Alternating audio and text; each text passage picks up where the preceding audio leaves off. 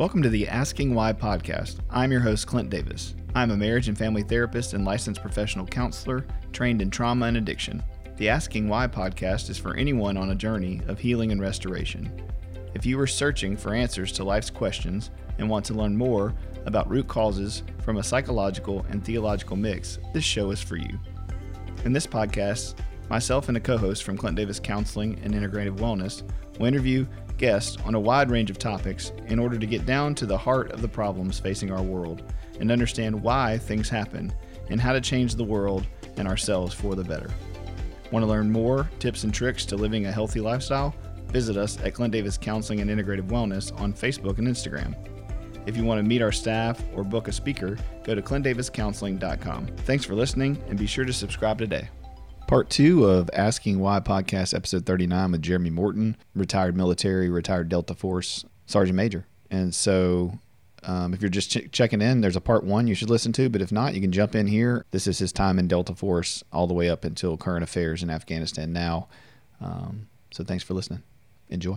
And uh, yeah, so here we are. Alyssa and I are um, sitting at the house one night. Um, we're on alert, and my pager goes off.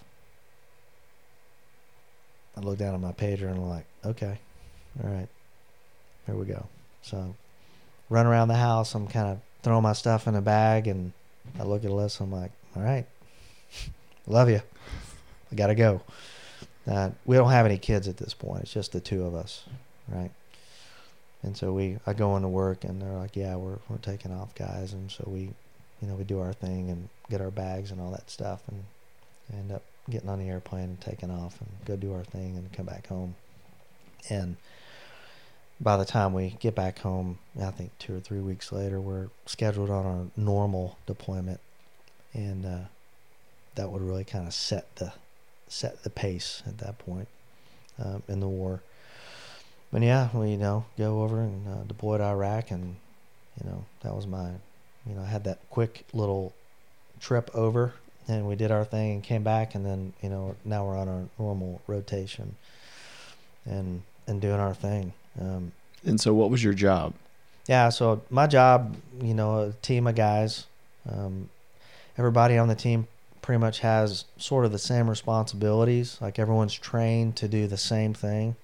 Everybody's trained in medical so i know how to you know at that point if someone gets shot and know how to do kind of quick trauma medicine on the spot to keep a guy alive long enough to get him to a surgical table. Um, explosive explosives expert in uh, how to gain entry in, in different you know places. You know you weapons obviously kind of the the bread and butter is it was uh, marksmanship so the ability to to shoot really well with a rifle and a pistol. And you know close quarter combat was our our thing right? That's sort of the core of of the unit. So being able when i say close quarter combat like clearing a house so like going into a house and working your way through that systematically uh, to the point where it's secure and then you kind of do your your follow-on uh, actions after the the target's secure so everyone like when you go through the course you you get all that training right so everyone's trained to the same level and then on the team there's just you know they may designate a guy like hey you know Morton Jeremy you're you're the breacher and, it, and that really was team dependent on who they in the stack kind of of leadership you know your number one guy on the team is a team leader and you kind of work your way all the way down And what's your rank at this point? um I'm an E7 Okay. by now. I'm an E7, and I'm the junior guy on the team, right?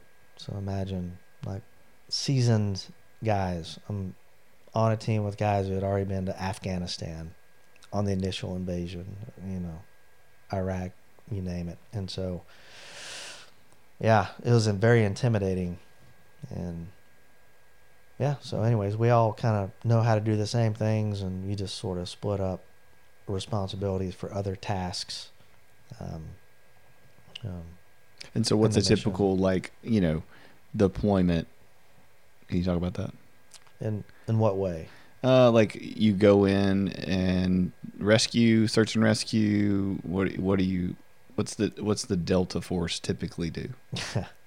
I'll have to be very careful about that Yeah. part. So I mean, you know, direct action missions. I mean, you know, you're going after a certain you know group of enemy um, uh, folks. Um, another thing that we specialized in was hostage rescue. Right. Um, Yeah, that's what I was. yeah, kind of, you know, the ability to to go in, you know, when Americans or allies or whoever that is has been taken, you know, hostage by a bad guy. You know, one of our specialties uh, was to go in and get people out. Um, did a lot of that kind of stuff um, in my years. Um, we do other, you know, there were other things that I, I can't talk about.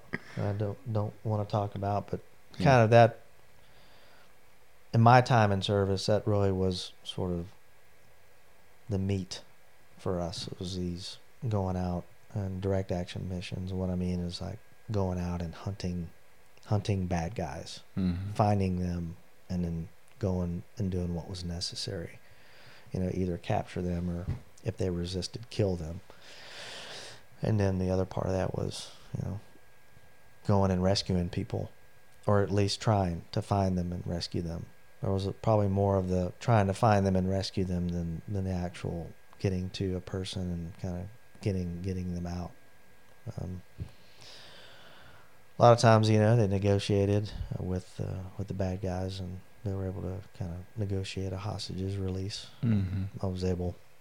Um, I'll say this, you know, for people listening, you know, Jeremy and I have a relationship, so I can kind of ask him these questions, and we planned on it. But, you know, these are things that you don't ask military guys often, or you don't get asked often, or it's some high school kids like you get to kill somebody, you know, you know, and, that, and that's so don't do that. yeah, yeah, and I don't mind. You know, I've sort of started opening up.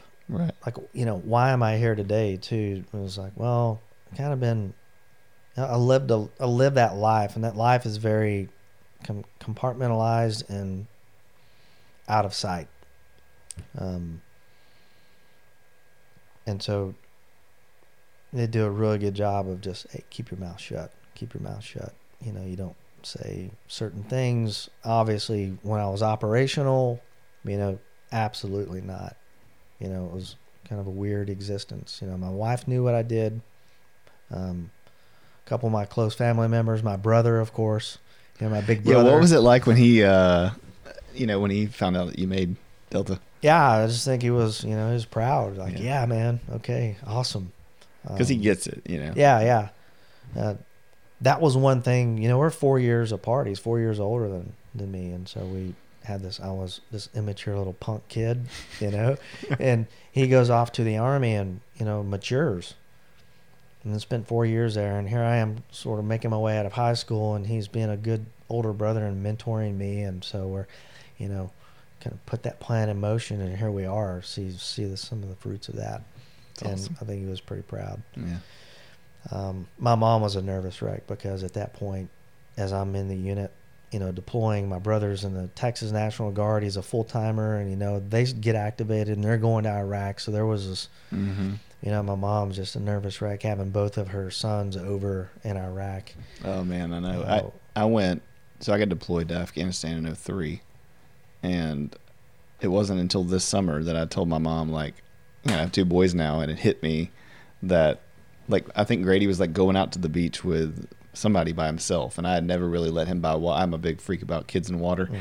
and so I was like had this like anxiety about him going without me and I like turned to look to my mom. She was washing dishes, and I was like, it, for the first time, really, it hit me what it must have been like for her as a mother Yeah, to watch her kid get deployed in the middle of like 9/11 in Afghanistan. And if, if she's listening, she's probably laughing because it's like it took me however many years to thank her, you know, whatever. But yeah, it's it's a it's a toll, and I can't even imagine. I mean, mine was nothing compared to what you're talking about. Well, in in in the spiritual sense, I really feel like my mom was like she was lifting the heavy weight. Oh yeah, gosh, lifting a heavy weight uh, for me, you know, pleading with the Lord for salvation, and now here I am, you know, in the mix, you know, and my brother too, you know, the you know the Texas National Guard, and honestly, if I, there was, and we'll we'll get into this, just kind of living in what I would call sort of the, the valley of the shadow of death the whole time I was in the unit. Um, the first deployment was great. You know, we we were just, you know, it, w- it wasn't that bad. And then as the years sort of progress, and it's kind of weird to sit here and talk about the years, like Yeah, because you were in how long? How were you? Long were you in Delta? uh, 14 years. Lord. You know, like the last three years, I was two and a half years. I was in sort of an, an administrative position. I was still, if something tragic happened, you know, they would have pulled me out of that position. I would have I would have gone back and filled a, a slot on a team somewhere if like, you know, we'd have had a situation like a mass casualty or something like that. So you're never like you're never off that pager. That Mhm. was like life, right?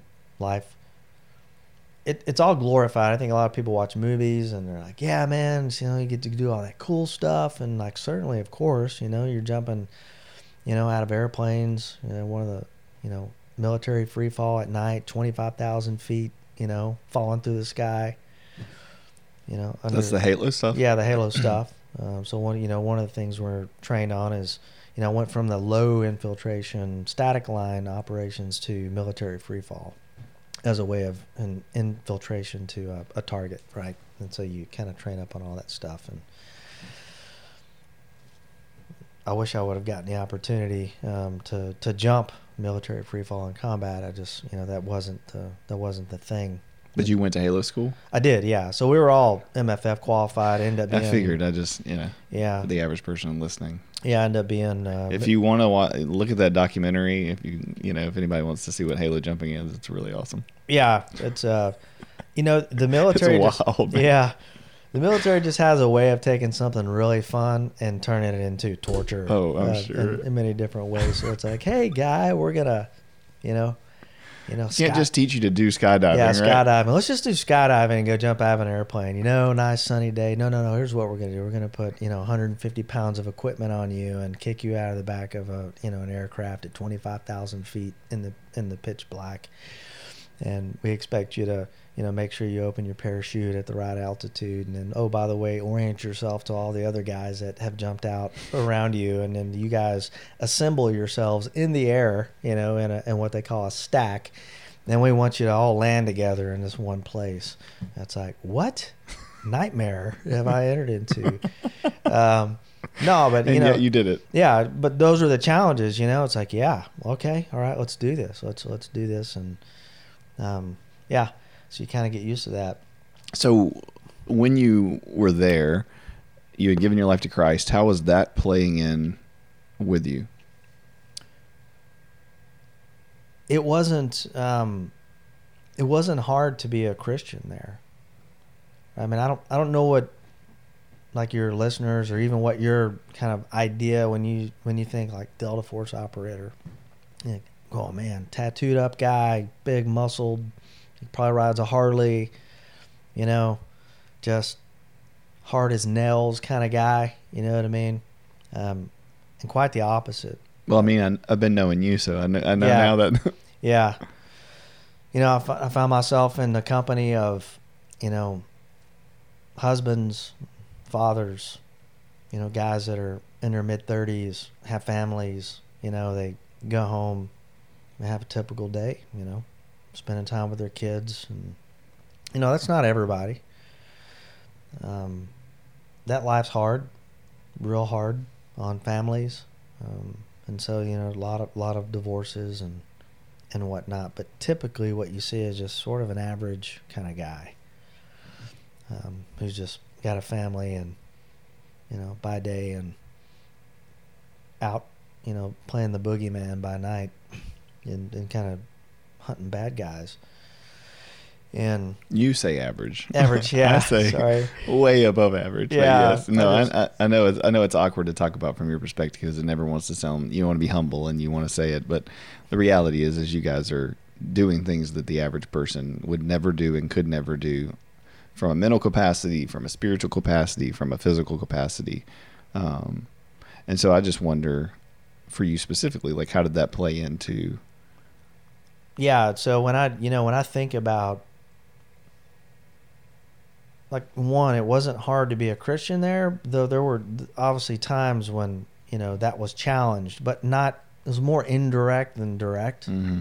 You know, I wasn't being persecuted or anything like that. It was, you know, if the guys were out having a good time, like, hey man, you know, come come have a drink with us. Let's go to the bar. And you know, I was I was kind of struggling with that because alcohol was a thing for me in high school and especially in Ranger Battalion. Man, it's like you know, the beer light came on. It was, yeah, I don't know. I just always found myself I'm either all in or all out on whatever I'm doing, and I was a good drunk. You know, I, I Mhm. drank a lot and and partied hard, and so as I got in started sort of got comfortable. Right, had left Ranger Battalion and spent some time at Fort Polk. Now I'm here, and it's like big boy rules, and that that kind of put me in a new place where I was like, hey, you know, you know, maybe it was let's have a couple drinks, you know, with the guys. I don't want to be the new guy who's, you know, being a teetotaler, to- teetotaler. Yeah, teetotaler. Yeah, and and totally abstinent from from alcohol, abstaining from alcohol, and Right, because there's an intimacy there, right? There's this idea that you're supposed to be all in, and you're and probably doing it way more of a mature thing. I, I think that's the thing that I've heard uh, heard about or dealt with with whether being deployed in Afghanistan or whatever, is the higher you go up on the units, it seems like the more mature and the more professional you get. So it seems like what I'm hearing from you is Delta was kind of a group of guys that were there to do a job, do it well, do it professionally, and lives were on the line at all the time. yep, So you couldn't really screw around like we could, where people were getting drunk at night every night and you know doing taking pills and doing whatever they wanted to do because we weren't going to go into combat for you know months or weeks at a time if ever. yeah, yeah, Does that make sense? yep, yep, So from like a scrub like me, you know, I just assume you could do those kind of things and have some beers, and it wasn't this wild, you know, young twenty-two year old military guy who's just trying to party. I'm not saying it didn't get that way. yeah, yeah. I would say typically guys were mostly kind of under control and like, hey guys, it's time to time to call it a night or whatever. Because I just think of it from a psychological perspective. You have to have guys who have good, strong mental capabilities, and that plays into being mature and not being so so compulsive and impulsive and all that kind of stuff. yeah, but some of that stuff existed anyway. no, I'm sure. Yeah, I'm not Yeah. saying it's all or nothing, but I would say probably towards you know as the war progressed, know, you kind of start seeing, and we'll probably talk about PTSD or PTS we can talk about that now. Yeah. and, and kind of the manifestations, and it, it may have different manifestations in different populations or groups of soldiers. No, definitely. Uh, but kind of back to that being a believer in in the unit, it's like, um, my captain before I left Fort Polk, you know, and, and went up to Fort Bragg to, to be in the unit. He's like, "Yep, killing for Jesus," you know, and you know, to him, he, I'm like, "Okay, all right." I, I don't know if I quite see it that way, but you know, I know he was joking, but I was, you know, he knew I was a believer, and you know, he knew what I was heading into, and was, you know, killing for Jesus, and and I got up there, and you know, you kind of have to s- start thinking about those things. Yeah. Like I'm, I'm in this unit. I mean, we're not, we're not going to, you know, serve a warrant. You know, we're not going to talk to a guy about shoplifting. You know, a Snickers bar at the at the local gas station. I mean, they they're asking us to go after really bad people, right? Somebody's dying Mhm. somebody's going to die. And so I sort of had to kind of square myself with that reality um, going into the unit and kind of going to war for the first time. Um, here I was, like, I wasn't going to war for the first time with the Ranger Regiment. I wasn't going to war for the first time with, you know, another unit. I was, I was in the unit, right? Going to war, like I was nervous uh, for sure. I know everybody thinks you just run around so comfortable like James Bond just shooting at people. Yeah, no, it's uh, there's a lot more to it than that. but I, I, I did I- as a believer in that organization. I had to come to terms with that. I also had to come to terms with my own death.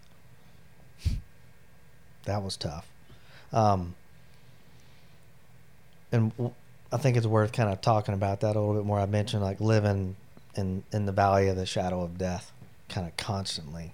Um, but yeah, so I'm I'm sitting here thinking, I'm like, yeah, probably gonna have to end up killing somebody, and I'm training to do that, right? I'm in literally training to, you know, identify the threat, assess the situation, and take action in a millisecond, right? Mhm. That's what it comes down to, and our training was all geared towards that. The selection process was put in place to find the person who could process that information quickly and make the right call. You know, make the right shot. All those things. Um, but as a believer, I'm like, how do I, okay, killing, how am I killing for Jesus here? Like, wh- what? Like, what's going on there? And, and so I, I think really the, the block of scripture that spoke to me most and I felt comfortable, you know, doing that was, you know, when everyone always talks about Romans chapter 13. And Romans chapter 13 is talking about governing authorities. So, like civil societies, civil governments, um, and kind of what their role is.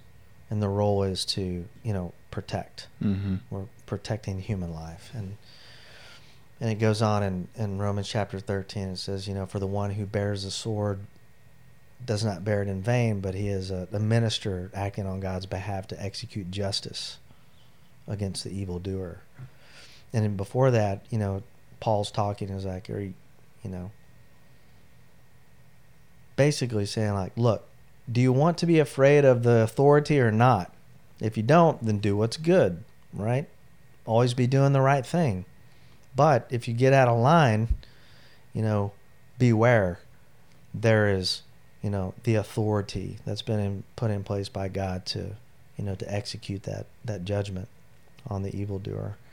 And so I just, you know, thought about that and I was like, okay, all right, I'm I'm good with that. Mm-hmm. Right? My job at this point is to, you know, what we're talking about is, you know, going against some real evil people.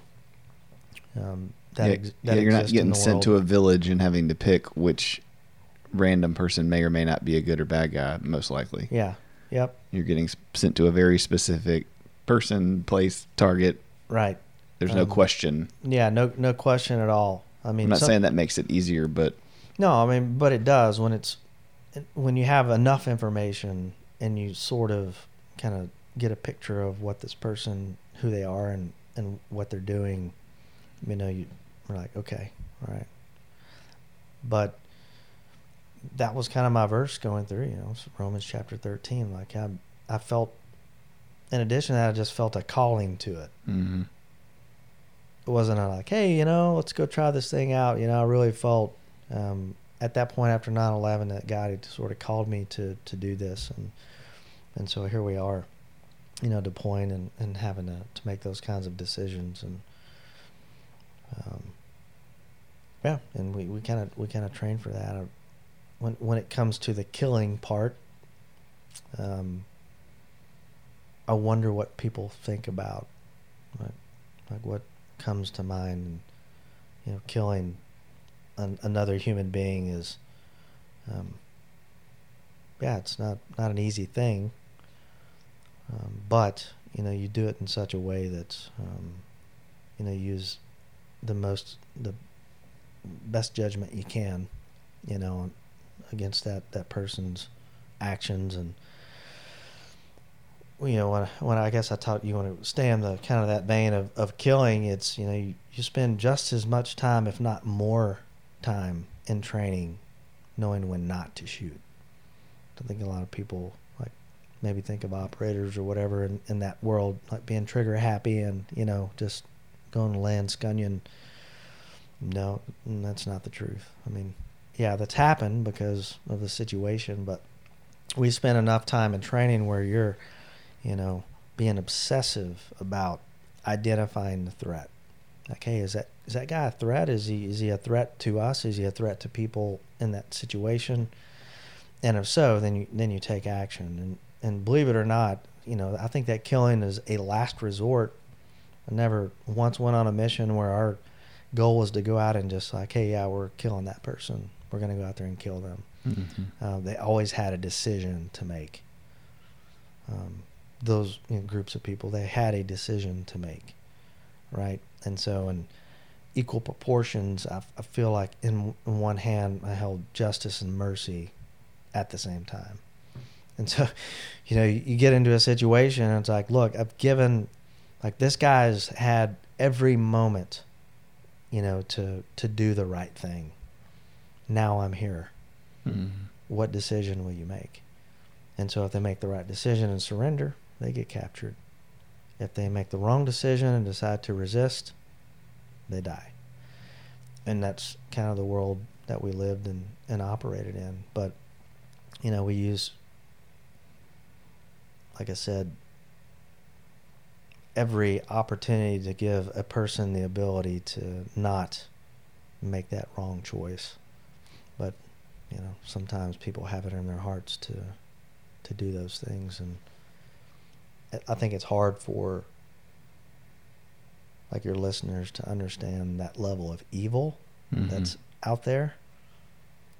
You know, for all the things that we talk about, like this is. I mean, you know what? There there is evil here in this country, but and for sure, but there's there are evil people out there, right? And they're they're bent on on destruction, unfortunately, and so you have to have to deal with that. Yeah. I appreciate you sharing that, man. Yeah, Being vulnerable. I Yeah, I it's mean- hard, but I think it's great for people to hear because, you know, war is not pretty, um, but it's also not the Wild West, you know, and you're not just out there doing whatever you want to, and it's not like glorified like on the movies where people are going in, you know. yeah. It's, It's, it's, a nuance. We talked about this several times, but it's nuance. It's a little bit of everything, and you know, just before Paul in chapter 13 of Romans talks about governing authorities and kind of those people being put in place to protect, you know, just before he gets into that, he talks about no, you know, don't be vengeful. mhm. Like hand it over to God, let him kind of deal with that. So could never go in, into a situation where you're like like a revenge killing. right. You know what I mean? Uh, that would be wrong. Like, let the person decide what they're going to do, you know, and so you, you kind of do those things. So, yeah, there's rules of engagement. You know, we're very deliberate about those things. Uh, when you can when you can't engage. Uh, you talk about different groups of people, combatants and non combatants, and we were, you know, just maniacs about trying to make sure that you know this is a combatant right these Mhm. people are aggressing and so we take action at that point I think that goes back to for people to realize like that's what it you know when you go through these tiers of military and you're you're just you know join the army and you're in the army and and then maybe you're 11 Bravo and you're in infantry and then you go to airborne school and then you go to Ranger battalion and then you go to special forces and then you go to Delta. I mean all of that like you said is a refining process and again it's not all or nothing. I'm not saying everybody in the unit is you know the best moral person on earth, but I definitely think that it it takes a certain type of person and you're doing a very specific intentional job you know? Yeah. it's not just running amok yeah and, and also i wasn't running around like oh woe is me right i was don't if you're listening don't take this the wrong way i felt good about being good at my job yeah You know, I mean, as a Christian, like yeah, I'm training here. I'm, you know, I'm honing my skills in. I'm shooting well. I'm in good physical condition. I can carry the load. I can keep up with the mission. I can do all those things. And so, there is a sense of even in a worst case scenario where you have to kill someone, it's like yes, I did my job and I did it well mm-hmm. um, to the glory of God.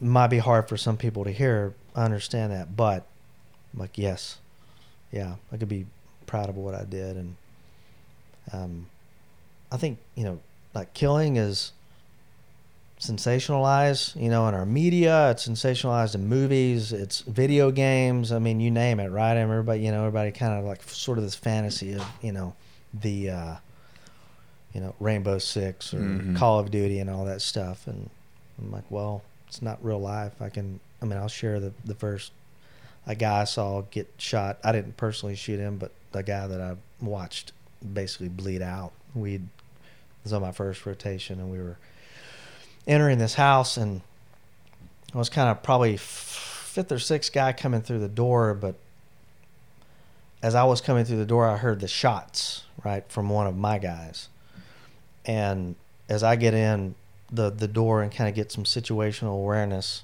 kind of seeing this dude run up the stairwell, and then I think what's different maybe about the unit than some other places, you actually pursue the hostility, right? You you run towards wherever the gunfire is at. You know, you kind of pursue that threat so you can get rid of it. And come in, and the guy who had engaged the, you know, the combatant going up the stairs. Um, I was hot on his heels, and so he was chasing the guy that he had just engaged going up the stairwell. guy had a gun and was going up the stairwell, and so we chased him up and then into the bedroom. The guy still had enough left in him to close the door and lock it. And then so we got to the door and placed an explosive charge on the door and, and made entry and kind of got in there. At that point, the guy was um, laying on his back on the bed.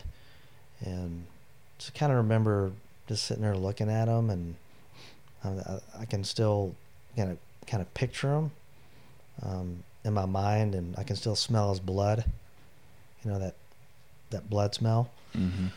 And I remember just we'd finished clearing the room and uh, making sure there was you know no other hostiles in the room, and and then just for that split second, kind of looking down at that guy laying on the bed and watching him turn gray color, you know, as the life was leaving his body, and I remember looking in his eyes and watching the life leave him, and just and that blood and just sitting there thinking to myself, what a shame, you know. You know, what a shame. Mm-hmm. And yet we kind of sensationalize stuff like that in our media, and it's like it's a game, becomes a video game. I'm like, well, we had to do our jobs, and that guy lost his life, but you just kind of still look at that, and it's like, hmm. Well, yeah, and having having the Holy Spirit in you, looking at that person as another human. Yep. You know. You The- get- go ahead. Yeah. Finish what you were gonna say. No, I was just saying it. You know, it it gives you a different perspective. Yeah. You know, it's not glorified. It's not something you like doing. It's not something that feels good. There were times later on in the war where I struggled with that. Meaning looking at a human being and seeing a person made Oh, in God's sure. image. Like I really struggled with, you know, some of those guys. It was like you're an you're an animal. Yeah. Some of the things that they were doing. You know what I mean? It was almost like a yeah, like a hunt, you know, hunting an animal.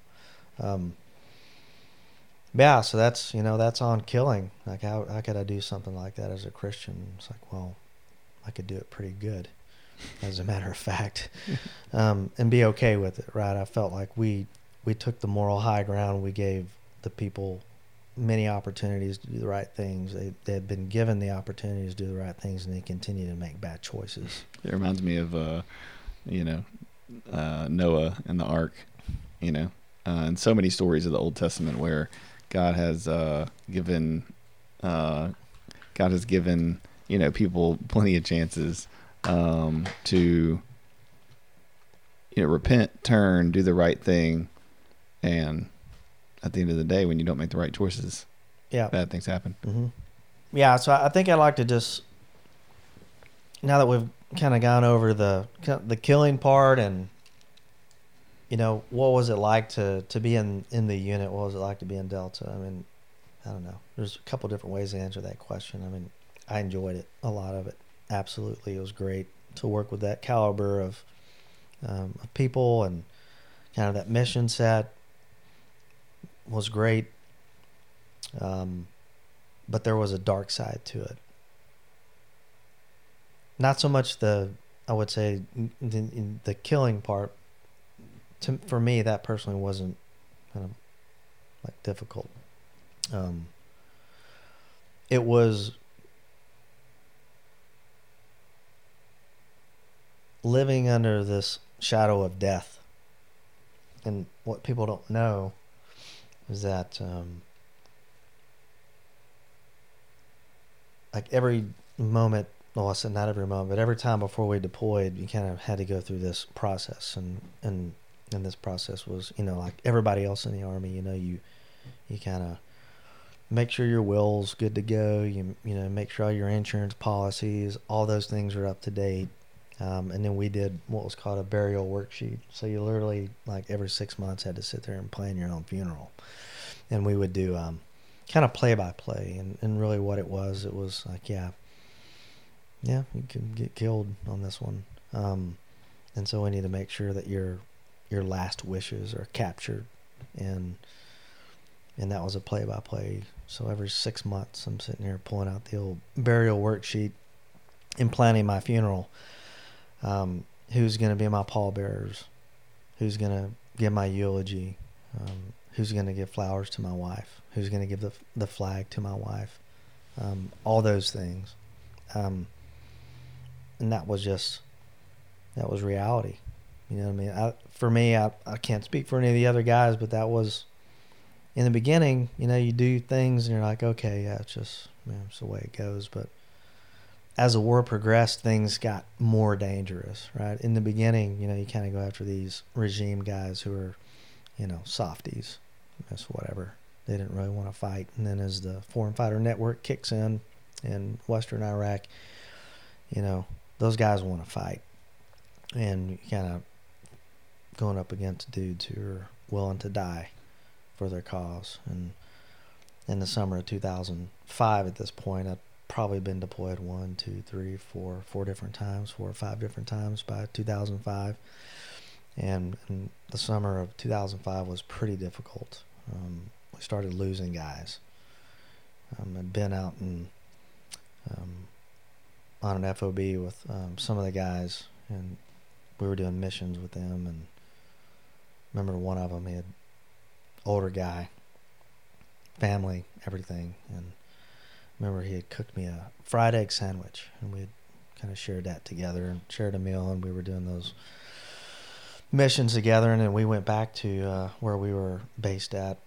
We were kind of kind of spread out across the country and guys diff- doing different things and we had gone out on a target one night and as soon as we got back our our um, senior enlisted guy came out and was like hey guys out west got in a, a firefight and this guy got injured and this guy got injured we think they'll be all right though okay yeah wasn't wasn't uncommon for guys to get shot up let's just face it you know I'd, I'd love to know what the rate of Purple Hearts is at that place. I mean, if you there's when you go into the unit, there's a hallway and it has working from the Medal of Honor to Distinguished Service Cross to Silver Star to Bronze Star with Valor to Purple Hearts and. You have how many Purple Hearts? Just one. Okay. Just got one, thankfully. Four Bronze Stars, is that right? Um, I've got um, seven total. So I've got a, a bronze star with Valor, and then I've got six other bronze stars to go with that. Um, yeah, so it wasn't uncommon for guys to get shot, you know, and you know recover and kind of come back maybe next rotation or whatever that was. So it's like, oh, okay, yeah, so and so got shot, it's fine. And so we kind of finish up, go take our equipment off, and after every mission, we do the after action review, and we go in, and and so uh, he comes in. He's like, "Hey, both those guys just died." We're like, "What? you just you just said that they got shot and everything was going to be okay, and, and now you're coming in and telling us that they both they both died." So it's like, okay, and that's that was that was that rotation. We lost multiple guys, and that's when things just kind of started accumulating. Right? It's like, crap, man. You know, and I would later, you know, talk to Alyssa. This is more recent when I finally got ready uh, to talk about my career and the hard things. Like I knew what I was getting into. I trained for it, kind of plan my own funeral many many times over, you know, and it was another to have Alyssa involved in that, mm. and then later Jackson, um, and so we we sat and we had a conversation about that summer of of 2005 and what life was like for her back home, and they just you know the wives they have the wives network and when things you know happen and they kind of put the word out and uh, anyways so those deaths that summer while we were while we were deployed, Alyssa said that when she was back home, she always every night made sure the house was clean. Mm-hmm. Made sure, you know, I guess she had her outfit kind of laid out or whatever, and you, you kind of that dread of the last thing you want to see is like two guys in uniform standing outside your door. That's the that's the death mark. And so she was kind of living in that world like every night. Like I wonder, you know, if they're going to show up at my front door. That was very hard for me to hear. Um, but that was reality. You know, we kind of lived in that world of, yeah, death could be around the corner. And we did that over and over and over again.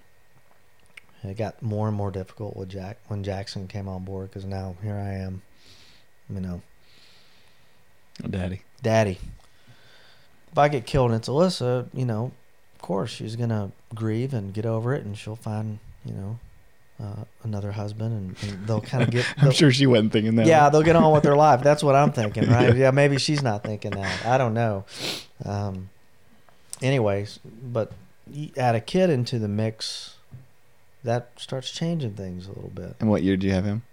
Um, Jackson was born in 2007, so I was well into it at that point. Mhm. You know, we were we're definitely getting getting into some action and stuff, and yeah, that changed that changed things for me quite a bit because of leaving leaving him and or what I didn't share in my original story is like growing up wasn't all that good. Mhm. Um, my dad mm, kind of abandoned us and you know had his own struggles and stuff, and my parents got um, I were actually married and divorced twice. They gave it a second go around, and that didn't work out either. And so I just had this fear, you know, for Jackson. I'm like, man, I I grew up without my dad. I don't want him to. Mm. I did not want that for him. Yeah. So you have this added fear now injected into the the mix. Oh yeah.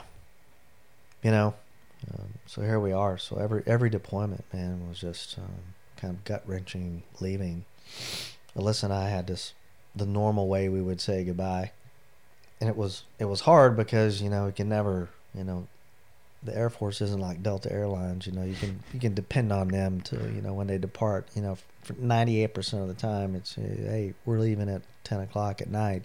You know you're leaving at ten o'clock at night, so they would typically give us a window within 24 to 36 hours. Like, hey guys, be up on your pagers, you know, on you know by Sunday. Um, we'll we'll be leaving sometime between Sunday and say Tuesday, depending on when the plane gets here. And uh, yeah, Alyssa and I would we kind of just got in this routine, and it was just real hard, man.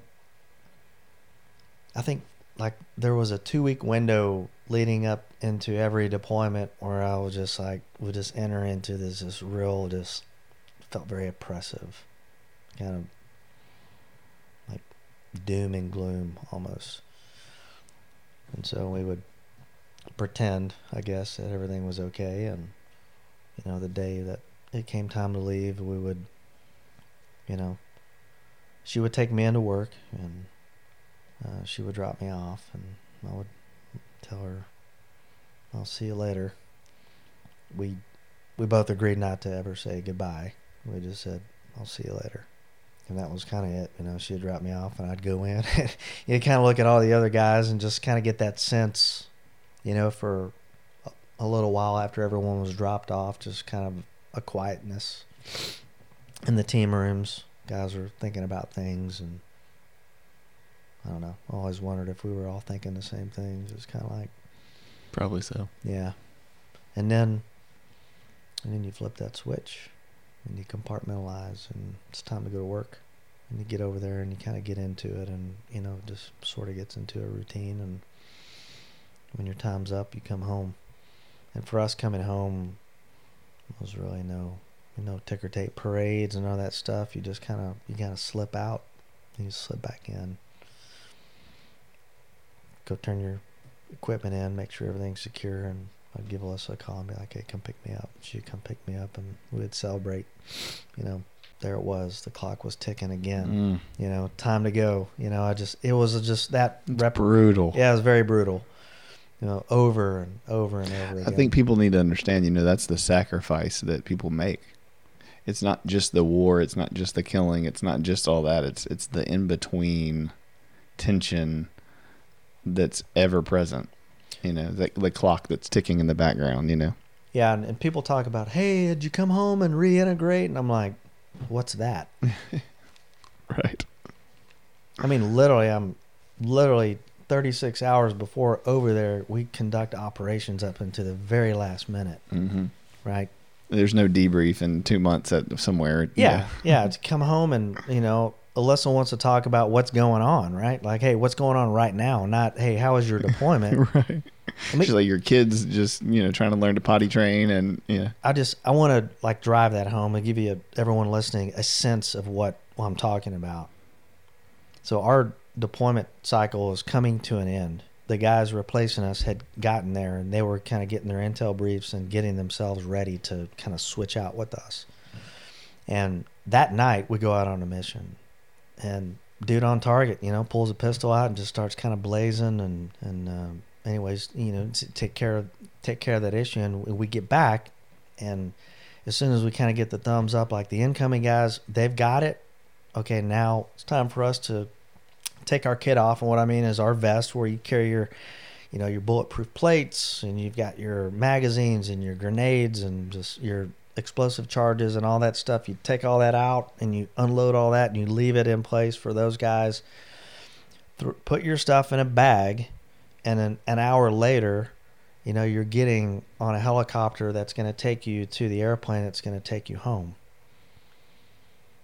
And so we finished this mission, about to go get on the helicopters to fly home, and I'm sitting there unloading, pulling my magazines out of my my vest and unloading my mag and getting the ammo out of my magazines. The guy sitting here next to me is doing the same thing, right? Getting ready to go home. He pulls a a magazine out of his plate carrier and a, and a nine mil slug comes out with it. Right, so he's on the mission that night. You know, he entered into the room where the guy is shooting, and his bulletproof vest, he didn't even know it, had stopped that nine mil slug, and that thing was mushroomed out like a like a bullet does. And for a moment, you know, it's just like tragic comedy, sort of. Like we we both saw what happened. I literally, as he was pulling out, the slug comes falling out of his plate carrier onto the floor, right there next to me, in between us. And I looked at him and I was like, "Did you realize that happened?" And he's like, "No." I was like, "Okay." And that was it. You know, it just kind of like, all right, whatever. And we finish unloading our magazines and and we get on a, a plane and and in you know 24 hours I'm at home. Like that's did you process that? And I'm like, no, no, there's no processing that, right? Yeah. Um, did you come home and integrate well with your family? It's like, what are you talking about? Like, I turned all my guns in, right? I'm leaving that there. I just want to go home and see my family. Yeah, so there was no reintegration. There was no, like, you know, family's waiting for you, you know, with signs, you know. Like I said, you kind of slip out and you slip back in. That's that life. Mm-hmm. Then you go home. Um, anyway, that's that's what life was like. So as all my friends, you know, were doing their ten year reunion at high school and stuff, I'm kind of over there, and that's that's sort of life, you know, living in this world of constant fear of, of death, and you don't know if the next room you go into, like a, you know, they're going to be and they're waiting for you with the machine gun, you know, or you're, you know, what what are you going to encounter? Like, what's am I coming home from this one? Am I not coming home from this one? Um, so yeah, I guess we could go we could go on and yeah, on. Yeah. So Um, you so you do that. I mean, it's great. I could listen to you forever. Um, so you you do that, and you do how many deployments total? Um I think I racked up about 10. Okay. Yeah, some of them were different capacities. Most of them were like fighting Yeah. um, situations. Anything within that before we get into current kind of? I'm gonna. I know we. I want to talk about current news and current situation, but anything within the scope of your military stuff that you want to touch on? No, man. Um, you ready to cry for a second? Um, I mean, you've already made me cry like five times, so yeah, this one will this one will hurt you. I'm gonna try to. come hold my breath. Yeah. Oh my gosh, this is hard. This is very hard. Jackson was, you know, he was born in 2007, so a lot of those years he's just, you know, he's an infant, right? You, like, I don't know how that's affecting him. Yeah. Is he picking up on this? Is a three year old, a four year old, a five year old? Um, my last deployment was by far the hardest for a, number of reasons. Um, but he was finally Jackson was finally at the age of like he knew right. Dad is going somewhere that is not safe. Got this picture I could show you of like he's like, hey, you know, Dad drew you this picture, and it's a picture of a building with bad guys in it and missiles coming down on the building. you think kids don't know what's going on? Yeah, they get it. Yeah. anyway, so we're kind of two things with this. There's like in that moment, and then years later, Jackson tells me this. This has just happened probably three or four weeks, well, say about a month ago. But we we roll up, and uh, Alyssa and I are doing our goodbyes, our our thing, and you know Jackson just he grabs a hold of me and he's like, "Don't go, Dad, don't go," and he just starts getting irate and emotional. Daddy, don't go, don't go, don't go. And I'm sitting there, I'm like, this is killing me. This is killing me. Um, I literally had to peel him off of me and put him in the van and close the door with him beating on the window, crying, Mm. Dad, don't go. And uh, that was hard. So, Yeah. 2012. Fast forward about a month and a half ago, had the opportunity to go back to Fort Bragg as a family. I've gone. Um, I, I went back there a couple times, uh, but we have not gone back to Fort Bragg as a family. By the way, Ainsley's born in 2012, so that that deployment was horrible. Alyssa's pregnant with Ainsley. You got Jackson, so you got that whole dynamic going on. Um, Praise God, that was the last one. yeah, that was a hard one. Um, I wish we had more time to talk about that, but anyway, Oh, you got to talk about it. Talk about it. yeah, no, it's so fast forward. Here we are, a month or so ago. We get an opportunity to go back to Fort Bragg and see some of our friends and old friends that we knew for a very long time and, and whatnot. And so we're there, right? And one of the traditions that we had, I had with Jackson, is you know on his birthday, we happened to live just down the road from Krispy Kreme, uh, which I know that you people from Louisiana, specifically Shreveport, don't have an appreciation for Krispy Kreme. Southern Um, made around Southern here. Southern made. I was so disappointed when I showed up here. what a failure.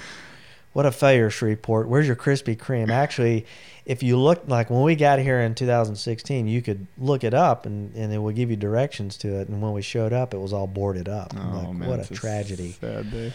Yeah. Anyway, so Speaking we Speaking of triggers, yeah, triggered. Um, so I would take Jackson on his birthday, and we would go to Krispy Kreme. It was one of the actual places where they made the donuts, so you could sit there and watch them, you know, glaze the donuts and everything. It was just one of those cool things that I got to do with the kids.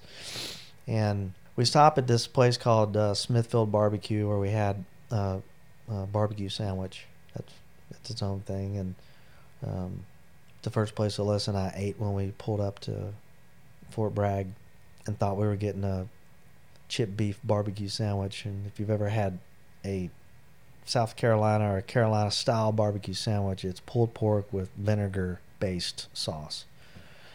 And in my mind, I'm like, oh, I cannot wait to bite into this thing. This is going to be so good. I'm thinking brisket, you know. And I bite into it, and I just about gagged and threw up. And but, so did Alyssa. But over the years, those it kind of that barbecue grew on us. That flavor did, and so we d- we do uh, Smithfield barbecue. You know, when we pull into Fayetteville, and then the next stop, Krispy Kreme donuts. And I'm like, all right, kids, we're going to Krispy Kreme. And Jackson's like, I don't want to go. I'm like, am I talking to my son? You don't want to go to Krispy Kreme donuts? Like, what's happening here, son? You don't like. and how old is he? He's right now. He's 14, Yeah. so he's 14 years old. And he's like, I, I don't. Can can we not go to Krispy Kreme donuts? And I'm like, no, son, that is a tradition. We will not break tradition. We're going to Krispy Kreme donuts. So we go to Krispy Kreme donuts. I'm sitting there ordering, and he's nowhere to be found. And neither is Alyssa and Ainsley. I'm like, where is everybody? So she comes. Alyssa comes around the corner, and I'm like, where's Jackson? She goes, he's in the bathroom crying. What's he crying about? I don't know, just memories. And uh, so he comes out. We get our donuts. We get in the car, and I'm like, "Hey, man, you okay?" He's like, "Yeah, it just brings back memories." I'm like, "Okay." all right, it's okay. I kind of reach back there and kind of tap him on the leg. And anyway, we're driving down the road, and uh, he's like, let's see if I can do this without uh, choking up. It's like, Dad, I'm glad you don't deploy anymore.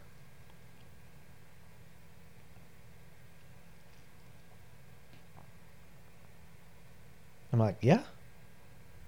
Is that right? He's like, yeah. So why is that, son? He's like, well, I used to cry myself to sleep wishing you were home. Mm.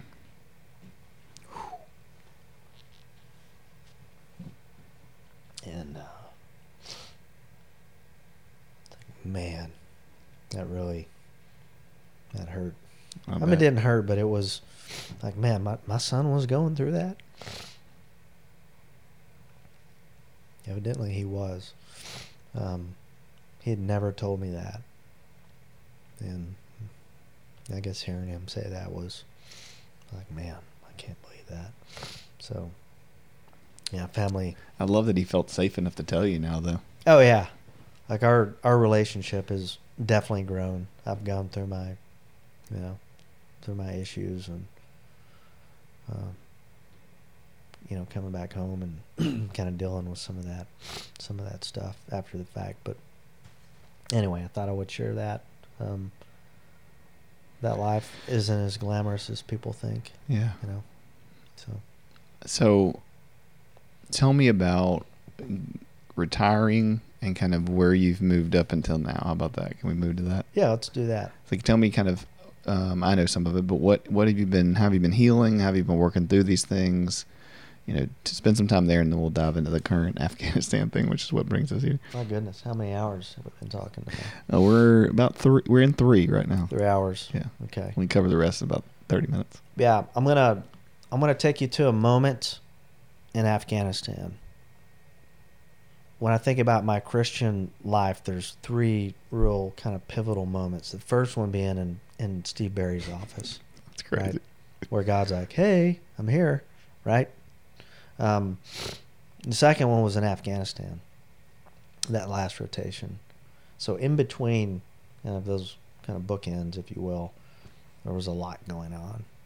Um, kind of where my heart was at, and I want you to think of it as, as believers. We're kind of these things all at the same time. We're we're uh, sinners, sufferers, and saints. And saints, what I mean is like in Christ, right? We could never be more saved than we are right now. Mhm. Um, sinners, in that, yeah, we still are sinning and, you know, struggling with the flesh and everything, and then sufferers, and we're kind of, that sin's being heaped on us. Or just, we're exposed to things outside of our control, like war, things of those, you know, sickness or whatnot.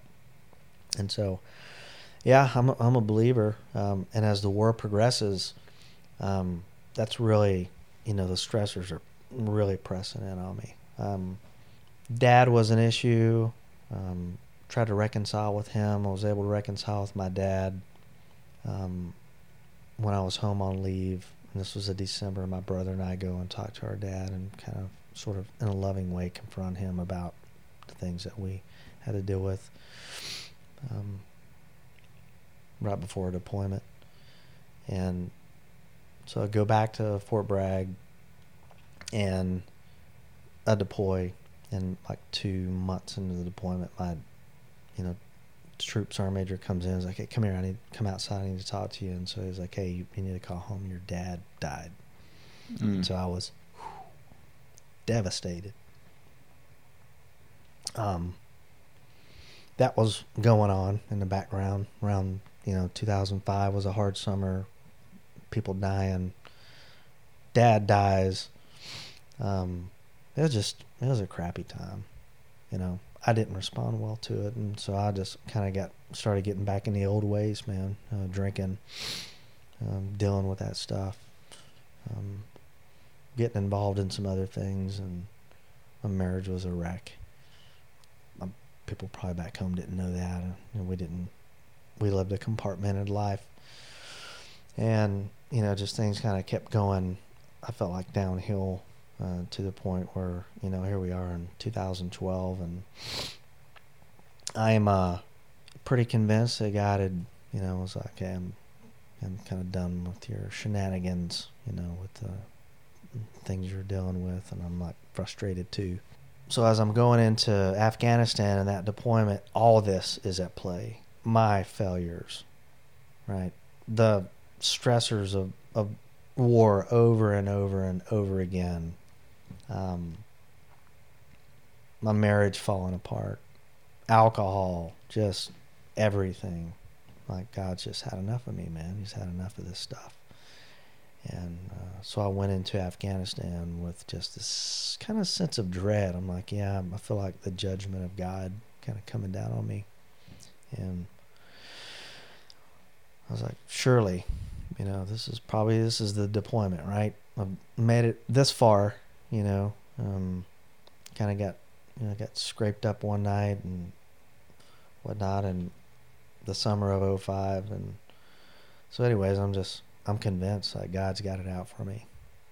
And so we get over there and just really been struggling with that and there's a there's this verse there's like this little ceramic leaf um, that one of Alyssa's friends, one of our really good friends, her name's Erica, and she gave it to Alyssa to give to me, probably in the, in the beginning of our struggles, and it was Jeremiah twenty nine eleven.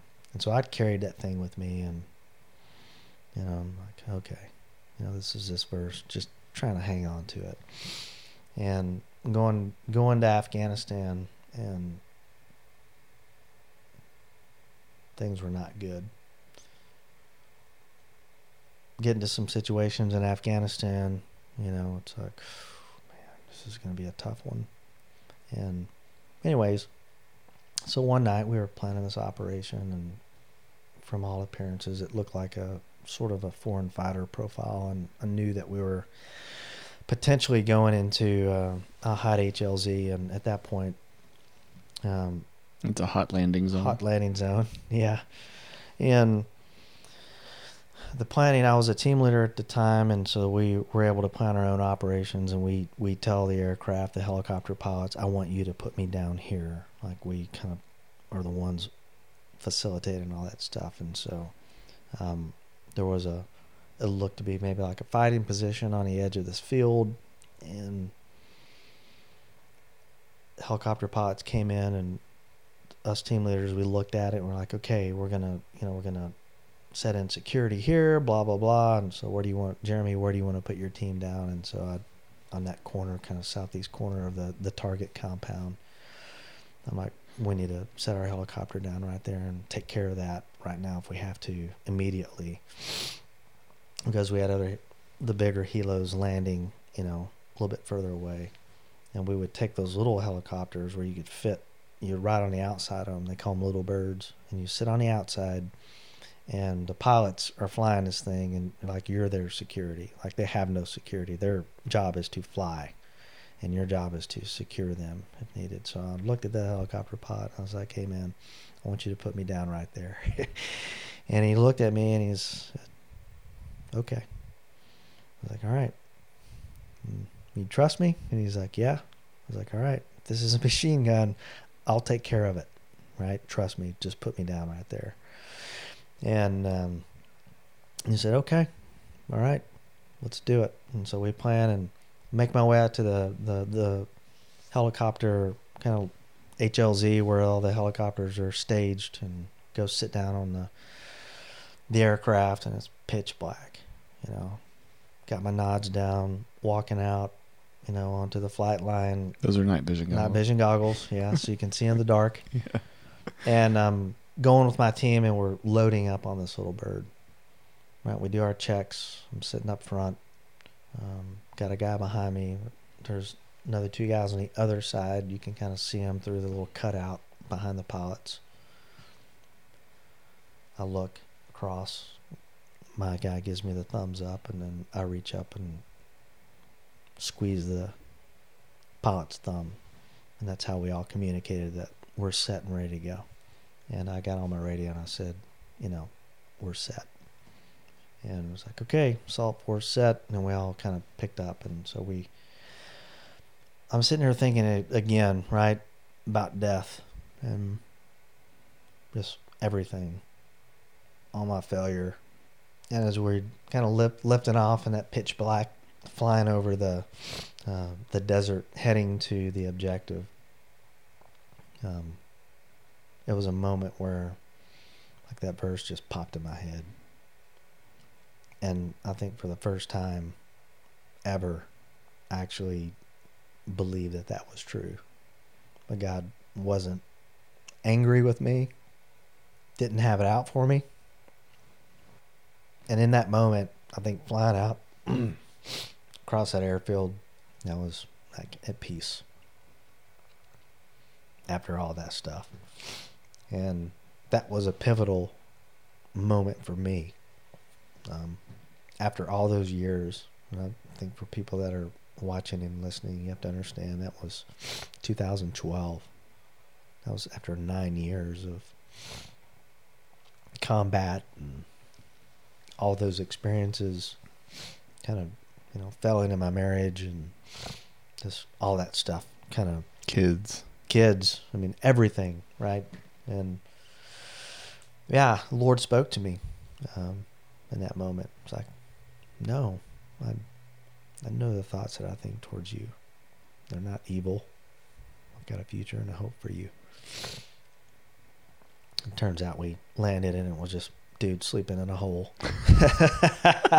uh, anyway, I- will tell you that later in that deployment, we were tracking a dude, a high value target, and um, on a daylight operation, and I knew, like my team, we were walking into a daylight ambush, and these guys were kind of down in this ravine, and anyways, not to keep everything going longer and longer, but man, we got in this spot in this deep ravine, and like just me and my team, and we had the other teams up on an overwatch position, and you know, this dude opens up with us, or opens up on us with a machine gun.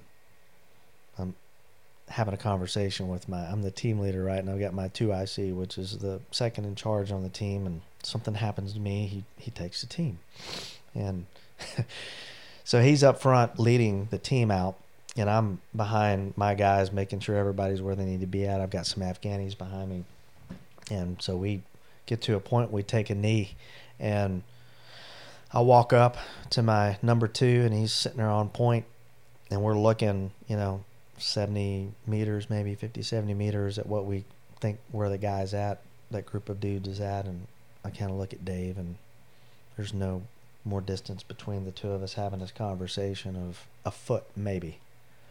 And so I turn and I look at him and I'm like, all right, man, how are we going to kick this one off? You know? And he kind of looks at me and uh, as we're deliberating on what we're going to throw a grenade or like how, how are we going to get this party started, uh, the guy opens up on us and just bullets are flying everywhere.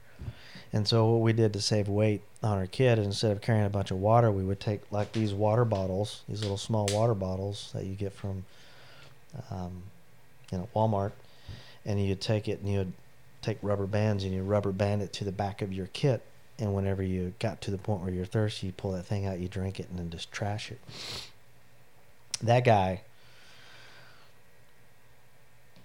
was shooting so close to us that he shot and blew up the water bottle on the back of Dave's back. Mm.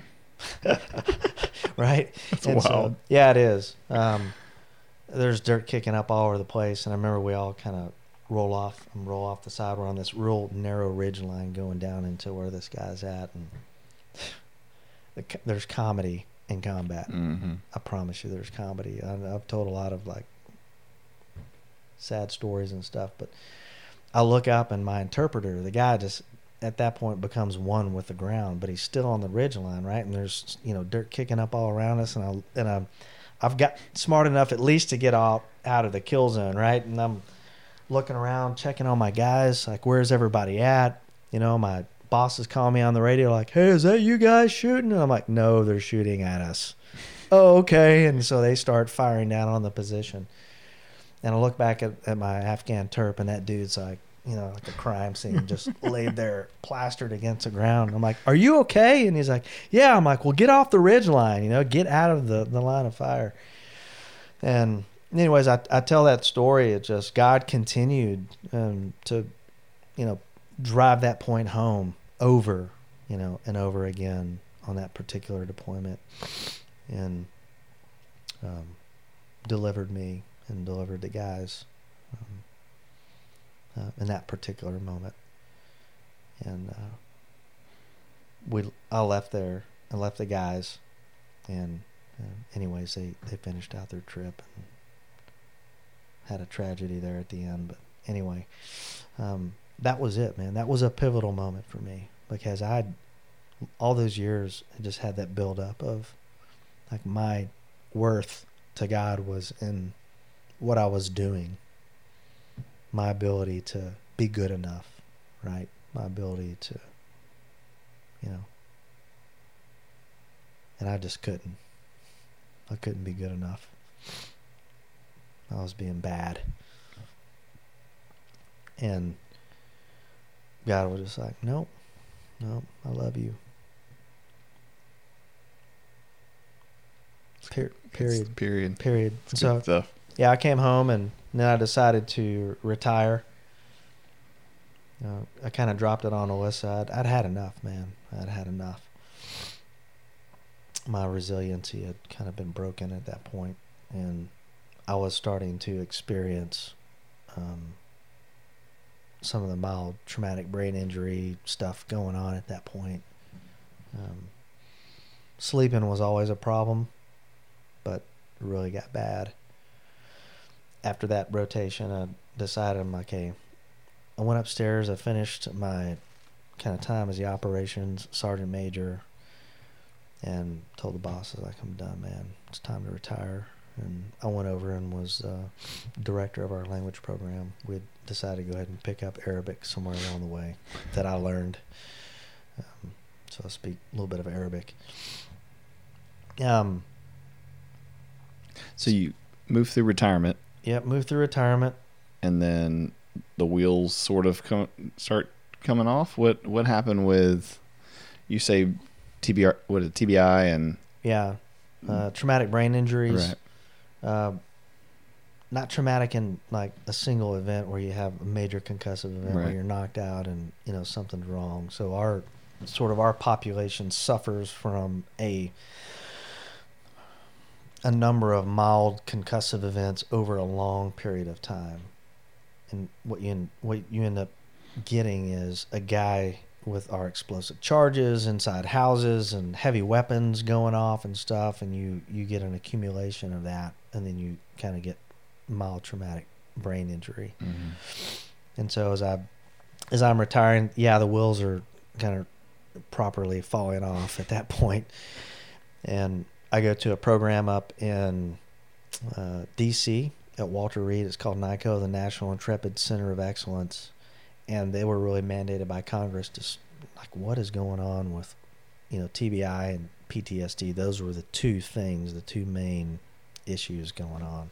And so I went through this program and was diagnosed with uh, mild traumatic brain injuries. They, you know, they take an image of your brain, and I had some dark spots on my brain where I had damage um, from all those years of, you know, being around those explosions. And each guy's different. Some dudes had like six black spots on their brain, and yeah, but I was. Um, it was interesting because we had kind of started this like wellness program what and incorporated eating, you know, nutrition, working out, everything. And so we were wearing these Fitbits, right? And so I'm wearing my Fitbit, and I would go to bed at nighttime, and I would wake up, and this thing would be like, "Hey, man, you got a solid eight hours of sleep. You're a 98 percent um, rested." And I'd wake up, man, and I was exhausted. Every night I was dreaming about work you were talking about what's normal and wasn't it what isn't normal. So I'm up in NICoE and I'm telling these people, I'm like, yeah, just I go to bed every night and I just dream about work. Like, what are you dreaming about? And I'm like, well, I don't know. I'm, I'm fighting and killing and you know, I'm packing my bags to go on deployments. It started off like maybe once a week on occasion, and it just like every night I'm having these dreams. And the guy's like, "Are you having nightmares?" And I'm like, "Those aren't nightmares, man. They're just work." And he's like, "You're having nightmares," and I'm like, "Okay, you call them whatever you want to. It might be a nightmare to you, but to me, that's you know work." Um, I was having night sweats. I'd wake up and just the sheets would be just drenched, absolutely soaked. And anyway, I go to, you know, we're trying to figure all that stuff out. And I left that program and I was probably on three or four different drugs and, you know, for anxiety, depression, you know, trying to get some sleep and any number of things, you know, and that was sort of retirement. So I get out and the army tries to fix me the best they can. And we get this job that I'm in right now and Willis and I kind of get settled in here and, and, and starts another kind of season for us. And we're up into leaving and then up into this point where you know, I've tried a number of different things to help out with the the traumatic brain injuries and um, some of the you know the PTSD, PTS, post traumatic stress, and some of that's you know been successful, but what would you recommend? What's been the most helpful recently? Yeah, so I after all that I've gone through in the last five years and, and kind of that retirement process and have been exposed to different treatments and everything, I would I would recommend that you kind of take a look at two things. When God created us, He created a spirit and body. Um, and so those two things really kind of have I don't know, this interlocking effect. And so for me, there was a, a physiological side to that. I was absolutely having some issues um, with the brain. And what those concussive events do to you over time is they is they damage the pituitary gland and the and the endocrine system. And so what you'll typically see in our population of guys is, you know, a, a decrease in testosterone and kind of your hormones just really get out of whack and they just kind of crash. And what's been helpful to that is I got um, involved in a in a program where they come in and they kind of test your all your hormone levels and they kind of get you back up to um, a, a, normal steady state. And, and what's that called? Uh, Warrior Warrior Health Foundation. Okay, she's actually a, a, a SEAL Team Six guy that got out and um, kind of dedicates himself now to making sure guys are getting their hormones um, balanced out. Cool. Yeah, Warrior Health Foundation. And when I got on that, that probably had um, the like the quickest result. So as soon as I got my hormones balanced, man, I can't tell you huh, how long it had been since I had had a full night's sleep. Mm-mm.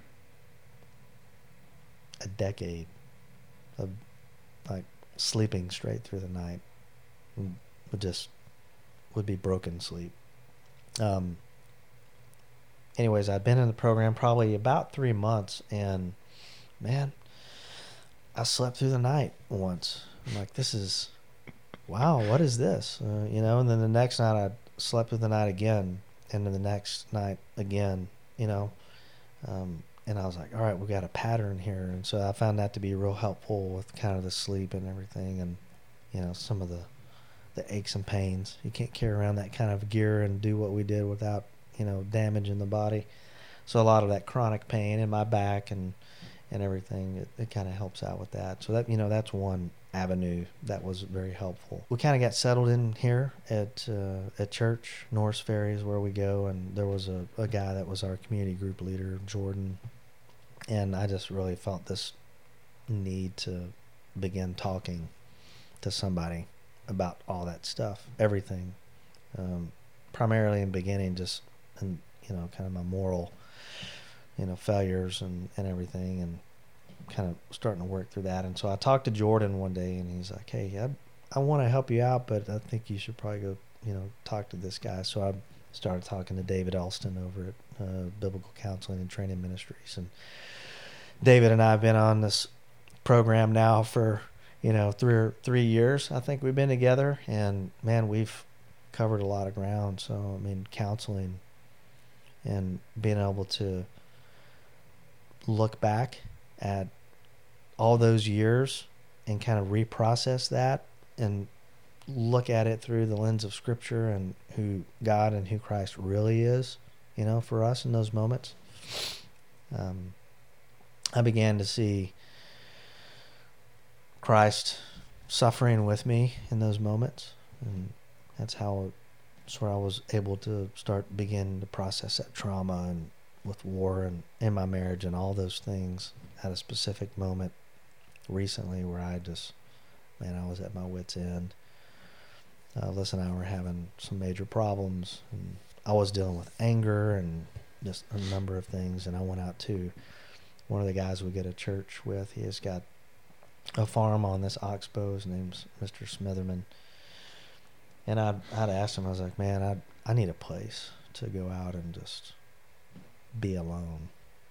Like I don't want anybody to be near me. I just want to be by myself. And so one of the one of the ways that a thing that really has brought me comfort even in combat is when I was a kid, you know, part of that adventurous nature is I'd be out we we lived in the country and I would be out just in the pasture at nighttime.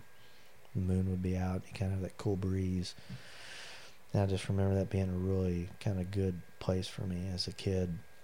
And I found those moments in combat where I'd be, our team was always responsible for creating routes. And so there was a period of time where I was the point man, and my job was to create a route to get us in to where we needed to go. And so I would be this point man, and in those moments, I'd kind of lose.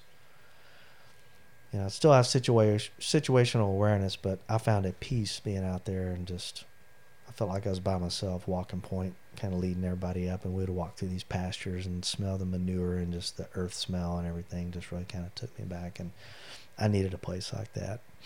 And Mr. Smitherman let me go out there, and I just it was a it was a critical moment for me because I just needed to be able to cry out to God and be like, God, all this stuff. I'd gone through a, a, a treatment. Don't really kind of trauma treatment. Um, don't need to talk about right now, but in that in that treatment, this was about a month before I found myself out at Smitherman's place. Um, started having these uh, flashbacks and stuff in this treatment, and started seeing dead people, dead faces, stuff like that. Um, and so I get out at Smitherman's place and walking around and just, man, I'm like, all right, God, I'm, I'm coming out here to meet with you. I hope you show up because I've got a lot to talk about. So I get out at Smitherman's farm and walk around. I'm crying and talking about stuff, you know, as a child and my dad and talking about war and, you know, all the loss and the death. Um, think about listening to kids, my marriage, and what a wreck it had become. And I've been reading uh, about Jesus at Lazarus's tomb, and prior to that, and I just as I was driving out to Smitherman's farm that afternoon, about five o'clock, and getting out there as it was getting dark, and just kind of walking the property just by myself that scripture really just kind of took root in me. And I'd, I'd done a study on that particular scripture where, you know, Christ is standing at Lazarus, Lazarus's tomb and he's taking a survey of the situation and he's and he's looking out and he's got his friend that's dead buried in this tomb. He looks at Mary and Martha, his sisters, and they're heartbroken and welling, just an immense amount of pain and the scripture says that he was like moved in the spirit and and kind of the interpretation of that I think in the Greek, and I'm no Greek scholar for sure. We can talk about the roots in Arabic if you want to, but my understanding is the interpretation of that phrase, he was moved in his spirit, was more of this indignation. And I was actually talking to Elston before I came over here, just you know, talking some things through, and he kind of provided a little bit more insight to that. He's like, "Yeah, um, you have the Creator standing there at this moment in history, and none of us have that perspective, right? You have Jesus, the incarnate, who was present at creation, and he saw what creation looked like. It was perfect." You know, it was good. Um, he saw what Adam and Eve were like in their perfect state. And then now here he is, incarnate, standing in flesh on a fallen earth, and he's taking the survey out in front of him of what's going on. And he's indignant about what he's looking at and he cries. And this is the the shortest verse in the Bible, but probably the most profound, most impactful for me in that moment because I felt when everything kind of came crashing down, all of it, everything, you know. I'm out at Smitherman's farm and you know when I walked into Steve Barry's office, it's like Jesus was like, "Hey, I'm here. I'm here."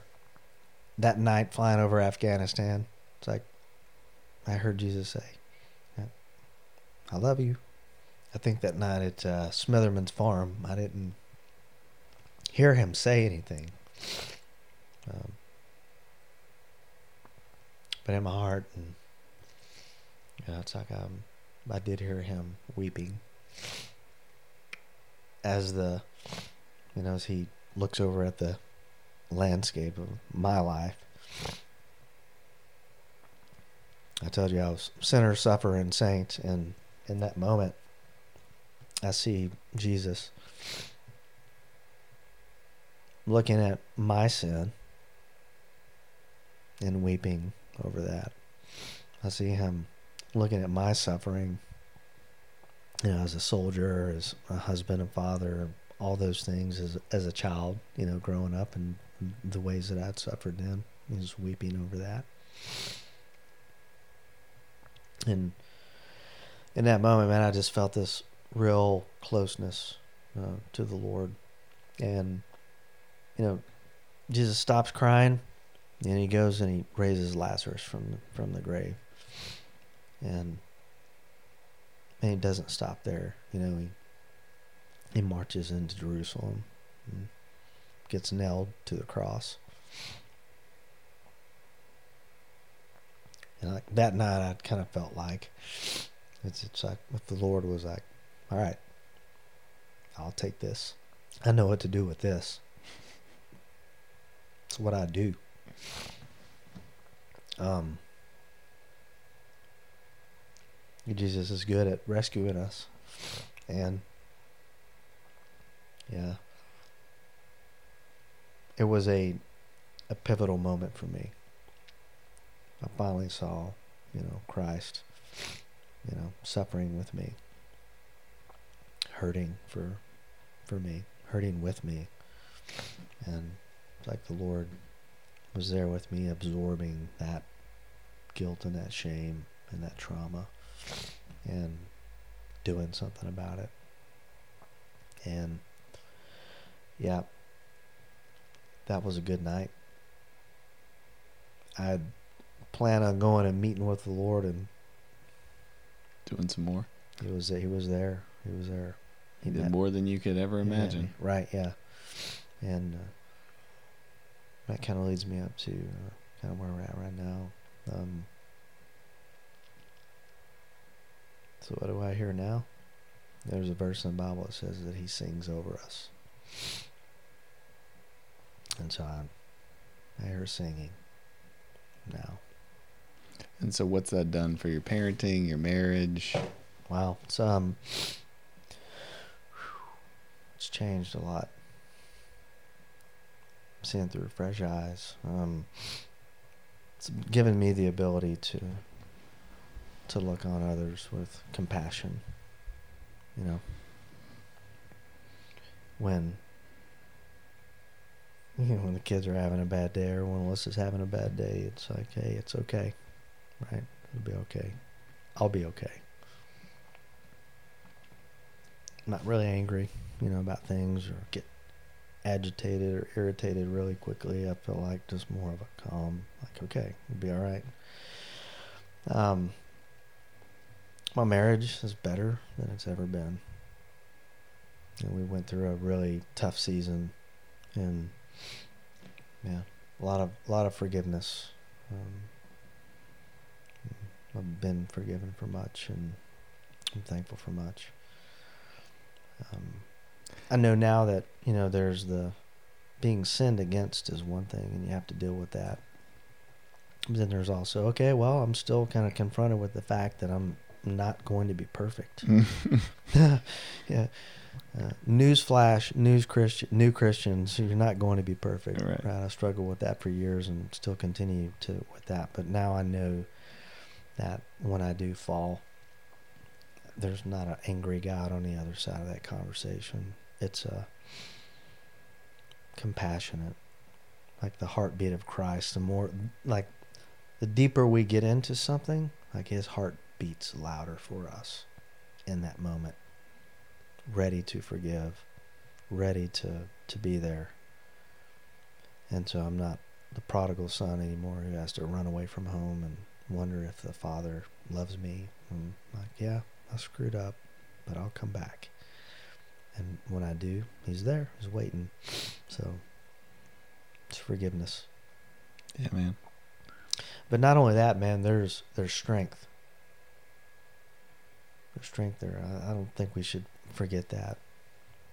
Like there's power, that resurrection power. When when Jesus raised, you know, Lazarus from the dead, or when he was raised from the tomb, the Bible's pretty clear. If any man is in Christ, he is a new creation. The old is past, and the new has come. And you know, I've been crucified with Christ. There's no longer I who live, but Christ who lives in me. And the life I live in the flesh, I live by faith in the Son of God who loved me and gave Himself for me.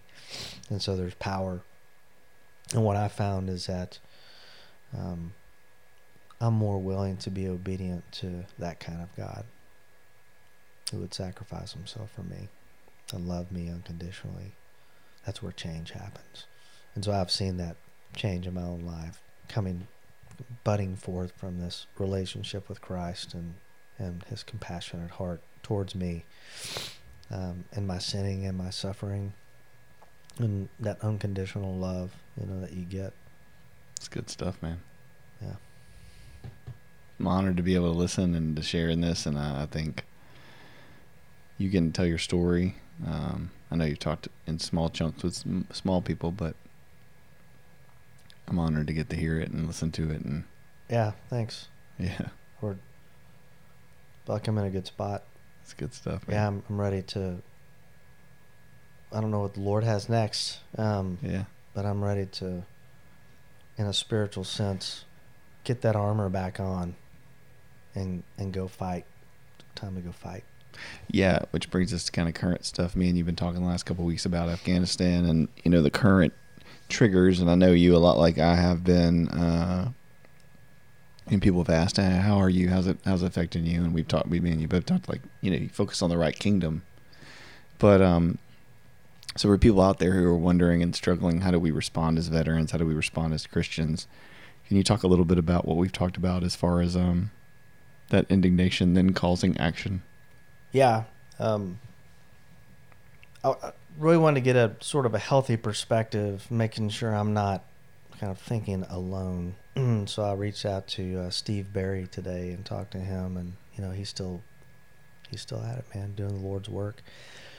And I said, Steve, I know you're you're probably talking to guys like, you know, what, one, what is your take on this? And then all the people you're talking to, like, well, where what are they struggling with? And, This is a chaplain that yeah, you, chaplain Steve Barry, Ranger Steve Barry, uh, was recently in, in, inducted into the Ranger Hall of Fame. I was like, man, congratulations! That's He's like, man, I don't know why I deserve to be in there. I was like, trust me, it's well deserved, um, if anyone.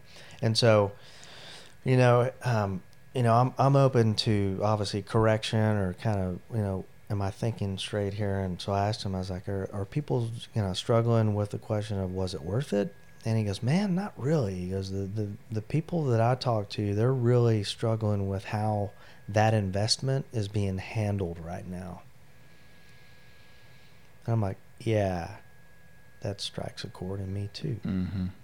I'm like, like I don't have a there's no issue with me and i think maybe most veterans and i would say if, if, there's a veteran out there that's struggling with like hey was it worth it kind of being there in afghanistan and just this whole war um, absolutely worth it. Absolutely worth it. Our role as soldiers really is a kind of we're imaging god out there and, and kind of protecting others and you know taking people out from under oppression really and giving them freedom. That is a picture of Christ and what he does in, in our lives. But the thing that I struggle with and, and kind of talking with Steve is the we're seeing that sacrifice right now uh, with the current administration and kind of how they're handling that. And I think that's for me when I look at it and listening to Steve, and I'm not sure how you feel uh, about it, but there's an indignation of like, what is going on? Mm-hmm. Like th- this is a precious thing, right? The last 20 years has been very precious, and we understand that we can't stay there forever. I got that, but when I look at how this is unfolding, I, I'm wondering what's happening, what is going on. Yeah, I got, I know the military. Trust me, I know that intelligence apparatus. I know all that stuff, and what I see isn't lining up with what I know and that makes me angry. It makes me angry. Yep.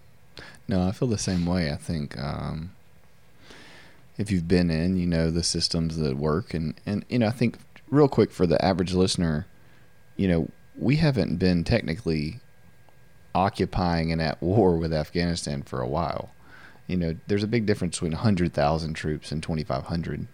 Yeah. You know, and we've had people on the ground there because intelligence has said that this is what's going to happen if we pull pull out, and we've known that forever. Mm. Um, and so when people say endless war, oh, we need to end this endless war and all these things, it's like we're at war all the time. You know, I mean, if we when 9/11 happened, you know, on 9/10, were we not at war? Because they knew we were. Yeah. You know, they were they were after it, and so if we were going to pull out in the way that we did, there just would have had to have been better strategy. We could like we're doing quote unquote everything now that could have been done the day before.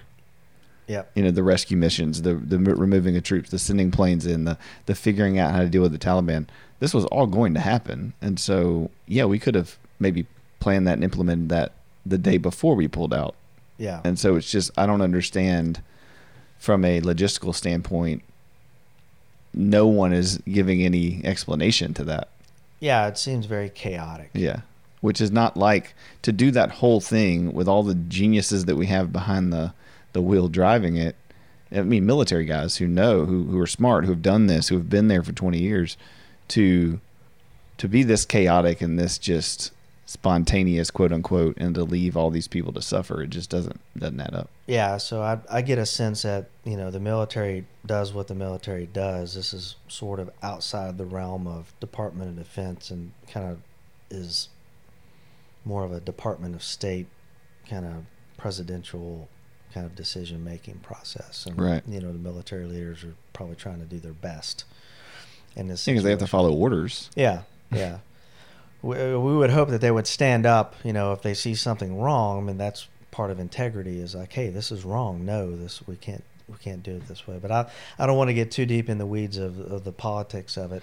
Yeah, because we don't know. Yeah, and, and there's quite frankly, you know, there's there's enough experts out there. Oh yeah, and they're all talking about it. That's for sure. Yeah, I, I think I want to kind of get back to what you were talking about, like you know, when I'm angry, or you know, when someone else is angry or what yeah, if emotions. you're angry, if you're listening to this and you're angry, whether you served in the military or not.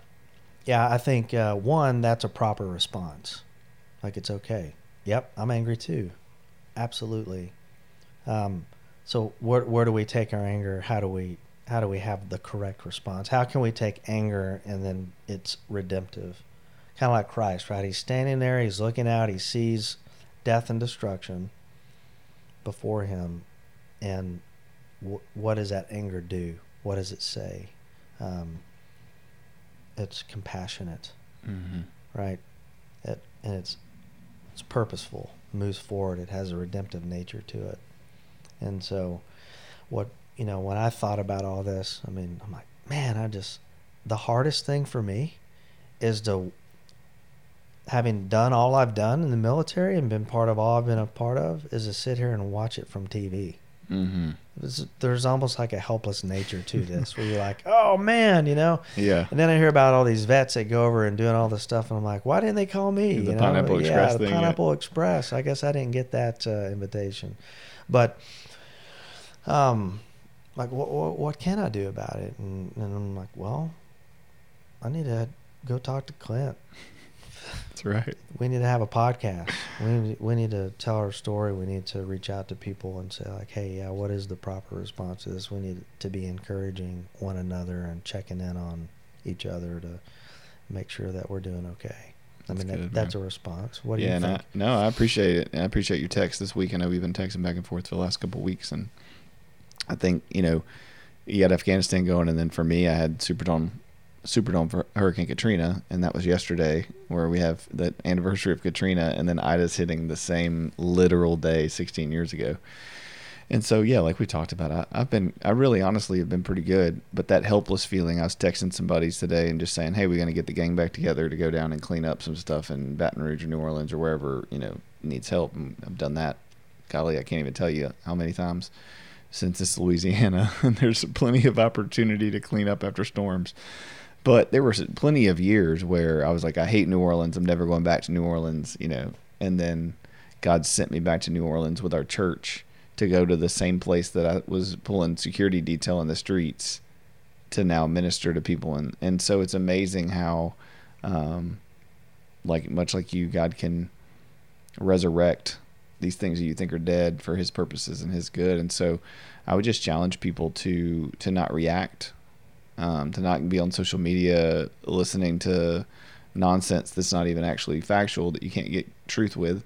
But go to the Word, go to Christian brothers and sisters in your life, reach out to military folks that you know and, and love on them and cook a meal for them or pray for them or and tell them it was worth it. Yeah. You know that that what they did was worth it and um, it didn't have to be perfect. It's messy. It's, it's nuanced. It's you know. Um, but I think that would be the encouragement I give them is just uh, to encourage them to, to talk to people and, and the more you talk about it, the more you, you know you get it off your chest. Yeah, absolutely. And two is like I think we like our sources of information these days are so polarized, right? So Mm. whether you're listening to CNN or Fox News, and just for everybody out there, I'm you know I'm not a fan of either. Yeah, stop listening to both. Yes.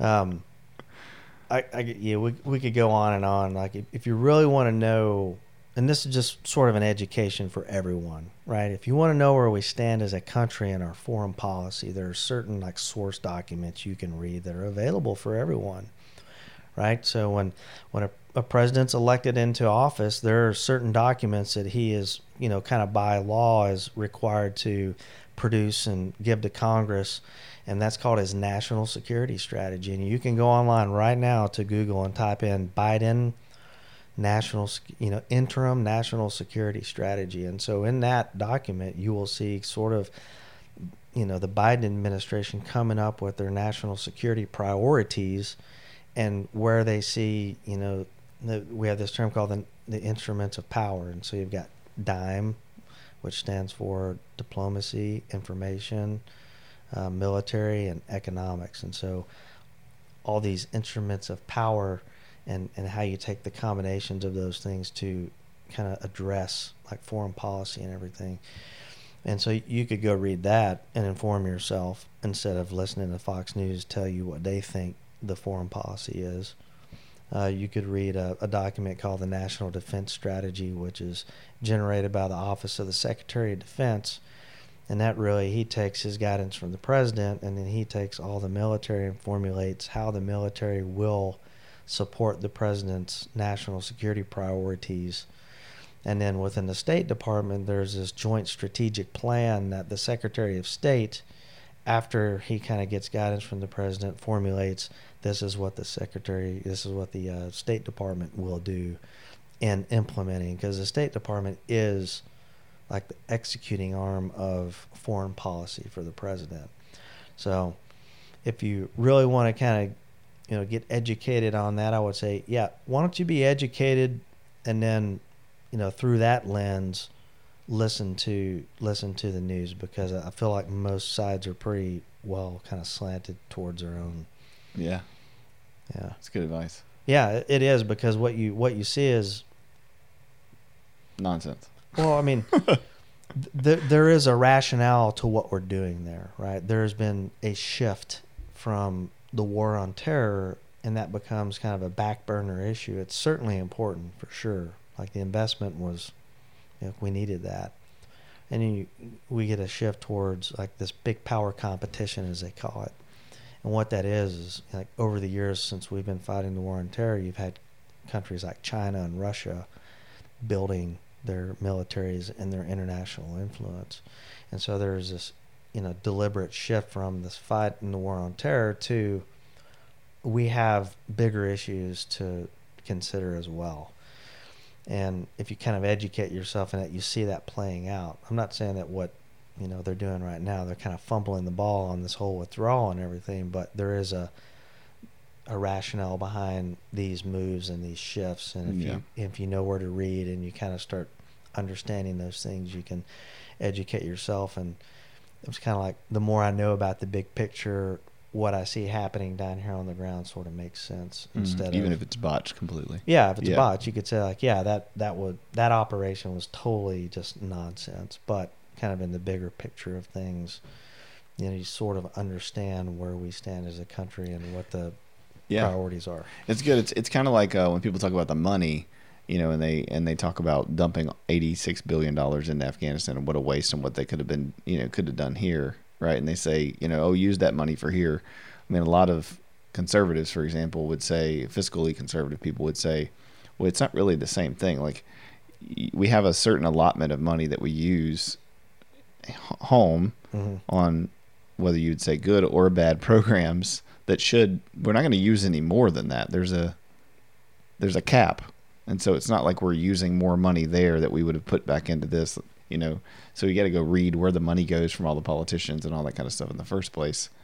I'm not saying it's a good thing to spend that much money but it's not a oh we spent the money in afghanistan and so we could have been building better roads here in the united states. Like that's not really how it works. Yeah, yeah, so there's a lot of things out there that people are saying and arguing and making points about that aren't aren't true. yeah. Like I don't necessarily agree with the, you know, that plane loads of Afghanis is a bad thing. I mean, there's this, you know, on one side it's like, oh, they're plane full of terrorists. And I'm like, you don't know anything about those people. Right. you can sort of make some assumptions, but until you, like, I would like to ask Fox News, like, tell me one thing about any one of those people on that aircraft, besides the fact that they're Afghani and they're fleeing their country. Tell me something else besides it, you know, that that you know about those people. One thing, Mm-hmm. crickets. I don't think they could tell you. They couldn't tell you that. So I just, I don't. I'd hate for us to, you know, kind of like overreact and have these, you know, snap judgments about things uh, based on what we're hearing, because I mean it can be inflammatory, and it just feeds that fire, that anger, you know, and you just, or you kind of have a moment of lapse in sanity, and you kind of go in a crazy man mode, you know. No, definitely. And like you said earlier, I mean, it's it's it's a right righteous indignation, but we have to stop and we have to process that and talk it through before reacting. Mm-hmm. And I think Twitter, Facebook, Instagram lets us react without having any filter. And I think that the Lord um, asks us to use His Word and His Holy Spirit and in our community um, to filter those things. And so if you're out there and you're frustrated, you know, get good information. Um, you know, go to the Lord, go to people that you trust, um, and stop reacting. Um, man, I, I just appreciate you so much. I don't know if there's any closing comments, thoughts. I feel like we kind of got all the good questions in. Um, I mean, we could talk about policy with Afghanistan forever, but I feel like you getting to share your testimony and tell your story was more important than things that we would just debate and wouldn't be really any truth anyway. Yeah, and uh, I don't know. In a, in a way, I feel like we went kind of long on that, but No, uh, that's great. If, if that's important, that's that's important. Um, like I said, there there are, you know, you could get your fill of you know, political pundits and whatnot. No, I think there's plenty of people talking about it, and I think you know they don't need us to talk about it, and they can look it up. But um, the more important thing was just you getting to tell your story and for people to hear what it's really like. So when they're thinking about Afghanistan and they're thinking about war and they're thinking about these people, these Marines that have died, that they're they're getting a good picture of who those people are. yeah, And then they're seeing, like in your story, that God has intricately weaved Himself through the whole thing to be a rescuer, like you were being a rescuer, to um, be a fighter, like you were being a fighter, to be a healer, like you're being healed. You Yeah. know, and like you said, I, I think there's nothing too dark and there's nothing too um, broken and there's nothing too lost that, that God can't redeem. hmm And so I think it's beautiful for you to be able to share your story and uh, give people hope. Um, because really, war, Afghanistan is just content, right? I mean, Syria, Africa, North Korea, I mean, it's all falling apart.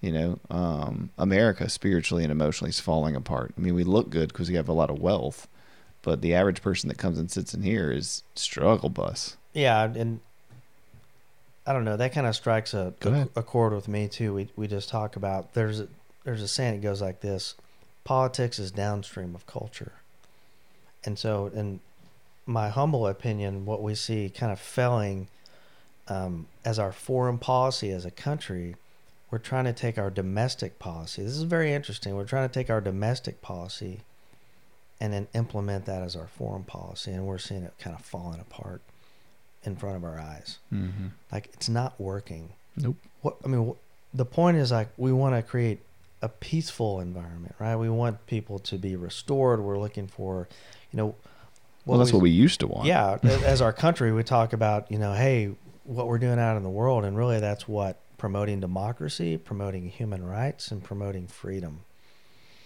But what I find is our brand of democracy, human rights, and freedom has shifted quite a bit. So our foreign policy or our domestic policy doesn't seem to be working so well Mm-hmm. right? In helping people and fixing those problems. And then we're taking that same format and we're putting it out there on the international scene. and yeah, I mean, we're trying apart. to make the Taliban look like good people for a moment. You know, and I don't, again, I don't want to get into that too much, but you know, I don't know about for you, but I know for me and plenty of other veterans, like hearing them try to be PC around talking about the Taliban was really like, whew, like we've moved a whole ideology shift in the last five to ten years that would even that wouldn't just take a stand and say they're evil, this is bad, this is going to go bad, you know, and and so I, I think I think that's what you're talking about to some degree. Yeah, and, and even more so, it's like what we say in this country now. When I say politics is downstream of culture, we've had such a radical shift in our culture and what we're seeing right now. And so the policy, you know, culture becomes policy, and so this policy is being kind of forced on a place like Afghanistan. Let me ask you a question: If if your if your country, your culture is Islam, and then you have the occupiers are coming in and uh, forcing their sense of morality on you about what is right, what is wrong, you know, what is sexuality, what is gender, what is all these things that we're sort of struggling with here in the United States right now, and is creating a, a, a lot of conflict. I'll be telling you know, I'm I'm not Afghani, and I struggle with that myself in this country. You take that, and that's your form, that's your brand of democracy, and you put that on the Afghanis. What a disrespect! Like outside of Christianity, how disrespectful is that to that culture? Mm-hmm.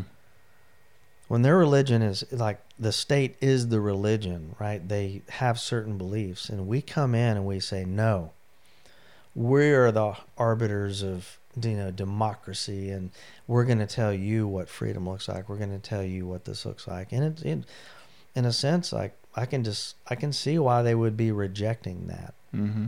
you know, and it it is a shame. Well, yeah, when you try to force anybody to do something or change something or you know force an ideology, then they're gonna most likely rebel. Right, and so I mean, I don't like anybody telling me what to do. And so what we see here is the guy with the bigger stick wins, and in this case, the Taliban they have they have the bigger stick. They're the ones that can actually enforce it. We just have lost the will to stay there and, and try to, you know, create some sort of change. And Right. You can get into why that's right or wrong, or we shouldn't be there and we should be there, and all that stuff all day long. But what we know is is that if you're listening to this and you're out there and you're frustrated and you want change, you know, with with politicians and the government, and we can blame them for everything, but just like culture, um, I think you're right that it, it starts with us, and that we have to look in our lives and go, okay, am I being divisive or am I being unifying? You know, am I? Am, it, I want the government. I want Afghanistan. I want the military to do these things. Am I doing those things in my own life? Right? Am I empowering others? Am I serving others? Am I lifting up the poor? Am I lifting up women? Am I lifting up the oppressed? Am I helping children? You know, am I doing those things? you know what it boils down to? It's justice. We want justice. We look out at this and we're angry and we're like, I want accountability. I'm looking at this like these people must be held accountable. But it, when we look through, you know, the situation with, you know, kingdom eyes, meaning being a, a Christian, where does accountability always start with? yeah, it's, it's, it's Moi. yeah, it's a hard truth, man. Um, it's a it's a toe cruncher for sure. Yep. But I like that. It's like where you know where where does not that we don't hold these people accountable. No, absolutely. Yeah, but the the Christ way is like, hey, take a look at yourself first. Where where do you need change? Where what what needs to happen here at home first, and then once all that gets straight, then you'll have clear eyes to kind of take a another look at the picture and see where you need to be compassionate or where you need to stand up and you know confront if needed. Yep. It's good stuff. Yeah. Well, um, I've enjoyed it. Good. I'd um, as I told my story, you know that you know it there you know there weren't like the triggers. I guess you would say kind of like the Good. you know bringing that stuff, um, bringing was good stuff back. tears. They were, and you know there were tears of of, of Thanksgiving, Yeah. tears of just you know looking back on that now and seeing the, the Lord present in in those really dark dark moments, and um, yeah, I'm proud of you, it's man. good. Thanks. I You've done some appreciate good work. Yeah, he does. He's he's batting a hundred percent. Absolutely. Well, you too, man. I mean, you've done some good work in your own therapy, um, and your own, you know, walk with the Lord and your own submission to Him. Hmm. You know, and I say that all the time recently. You know that they're think about the American church right now that we're going to see happen is a shift the next five to ten years, and people believing in Jesus and people submitting to Jesus. And the demons believed in Jesus. They they knew he was the Messiah. They knew he had the power to do all the things we talked about earlier but they didn't submit to him as king. And so we have a challenge as a country to to submit to what Jesus calls us to, to love our neighbors, to pray for our enemies and love them. Um, even the Taliban. That doesn't mean people don't have consequences. That doesn't mean there's not boundaries. That doesn't mean that we don't um, hold people accountable. But Jesus always spoke in grace and truth at the same time. Yeah, and we we tend to oscillate in our culture between being oh we're going to let you do whatever and everybody can do what they want to and that's love or we're going to force you and hammer you and tell you what the truth is and you know you better get it right. And it's it's finding that balance together to speak truth into people's lives gracefully to be loving to set our boundaries but do it without a, aggression right? And Yeah. i think that let that righteous indignation stir us to set boundaries and press forward and, and do something and act but man, before looking at other people and saying they need to act and they need to do, make sure that you know we have to be perfect, but we need to be lined up. that's right. In a in the right posture. That's right. And I and I would kind of my last closing comment here is like, what kind of God are you following? Mm-hmm. I think if we're we're honest and we let Scripture speak for itself, what we see time and time again is this God that um, you see him angry about things, but then he's quick to relent and he's kind and compassionate, and you just see that verbiage and that that rescue verbiage over and over Oh, and over yeah. and over again through Scripture. And we talk about being a hostage. I think the one thing that I was hostage to in my own life was the wrong God. Mm-hmm. Like I was, I had this belief of, of a God who was kind of angry and and kind of fed up, and that's not He doesn't get tired of that's us. not him. No, and and no, it's a you're going to submit to Something. Jesus, that compassionate heart that loves you. If you think God is angry at you or whatever, I could very easily see why people are kind of pushing back on that and rejecting that. And I'd be like, yeah, well, you should because that's not the truth. You need to be focusing on the real, Mm. the real deal.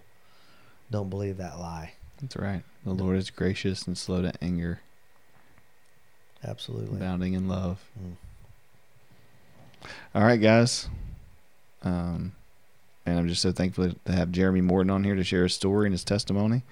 Um, we spent a lot of time together tonight, so y'all probably got to listen to this in like three or four different days worth the chunks. But I can promise you, um, his story, my story, every person's story is one of rescue and redemption.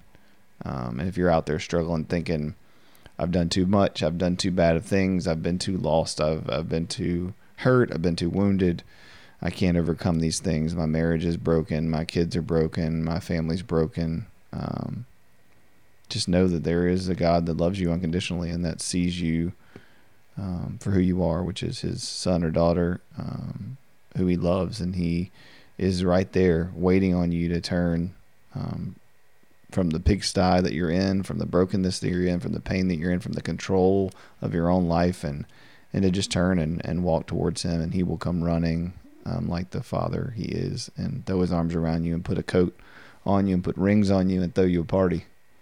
And so um, it's up to you, though. The only only thing you have to do to have that peace is to turn to Him. Um, so we pray that you do. Um, if you want to reach out, uh, email me, clintdaviscounseling at gmail.com. Follow our uh, Facebook page, subscribe to our podcast, and uh, you'll get more information like this. We hope you guys have a good night. Um, God bless you, and we'll talk to you soon. Okay, guys, that was uh, the end of part two of the two part series with uh, Jeremy Morton, um, Sergeant Major, Delta Force. It was a heavy podcast, so if and this tr- was triggering or brought up stuff for you, um, please reach out to somebody in your network, in your um, area. If you don't know who those people are who are trained in trauma, who understand how to help you heal and recover, reach out to us at clintdaviscounseling.com. You can give us a call and email clintdaviscounseling at gmail.com, and we'd love to help you and connect you with people in your area. We thank everybody for their service and their sacrifice. I hope that this podcast gave everybody an inside scoop into what it's like to sacrifice and serve. And so maybe it gives you a different perspective on how you should respond in these times um, with everything going on in the world. So know there's hope in Jesus Christ and know that um, there's redemption in his blood.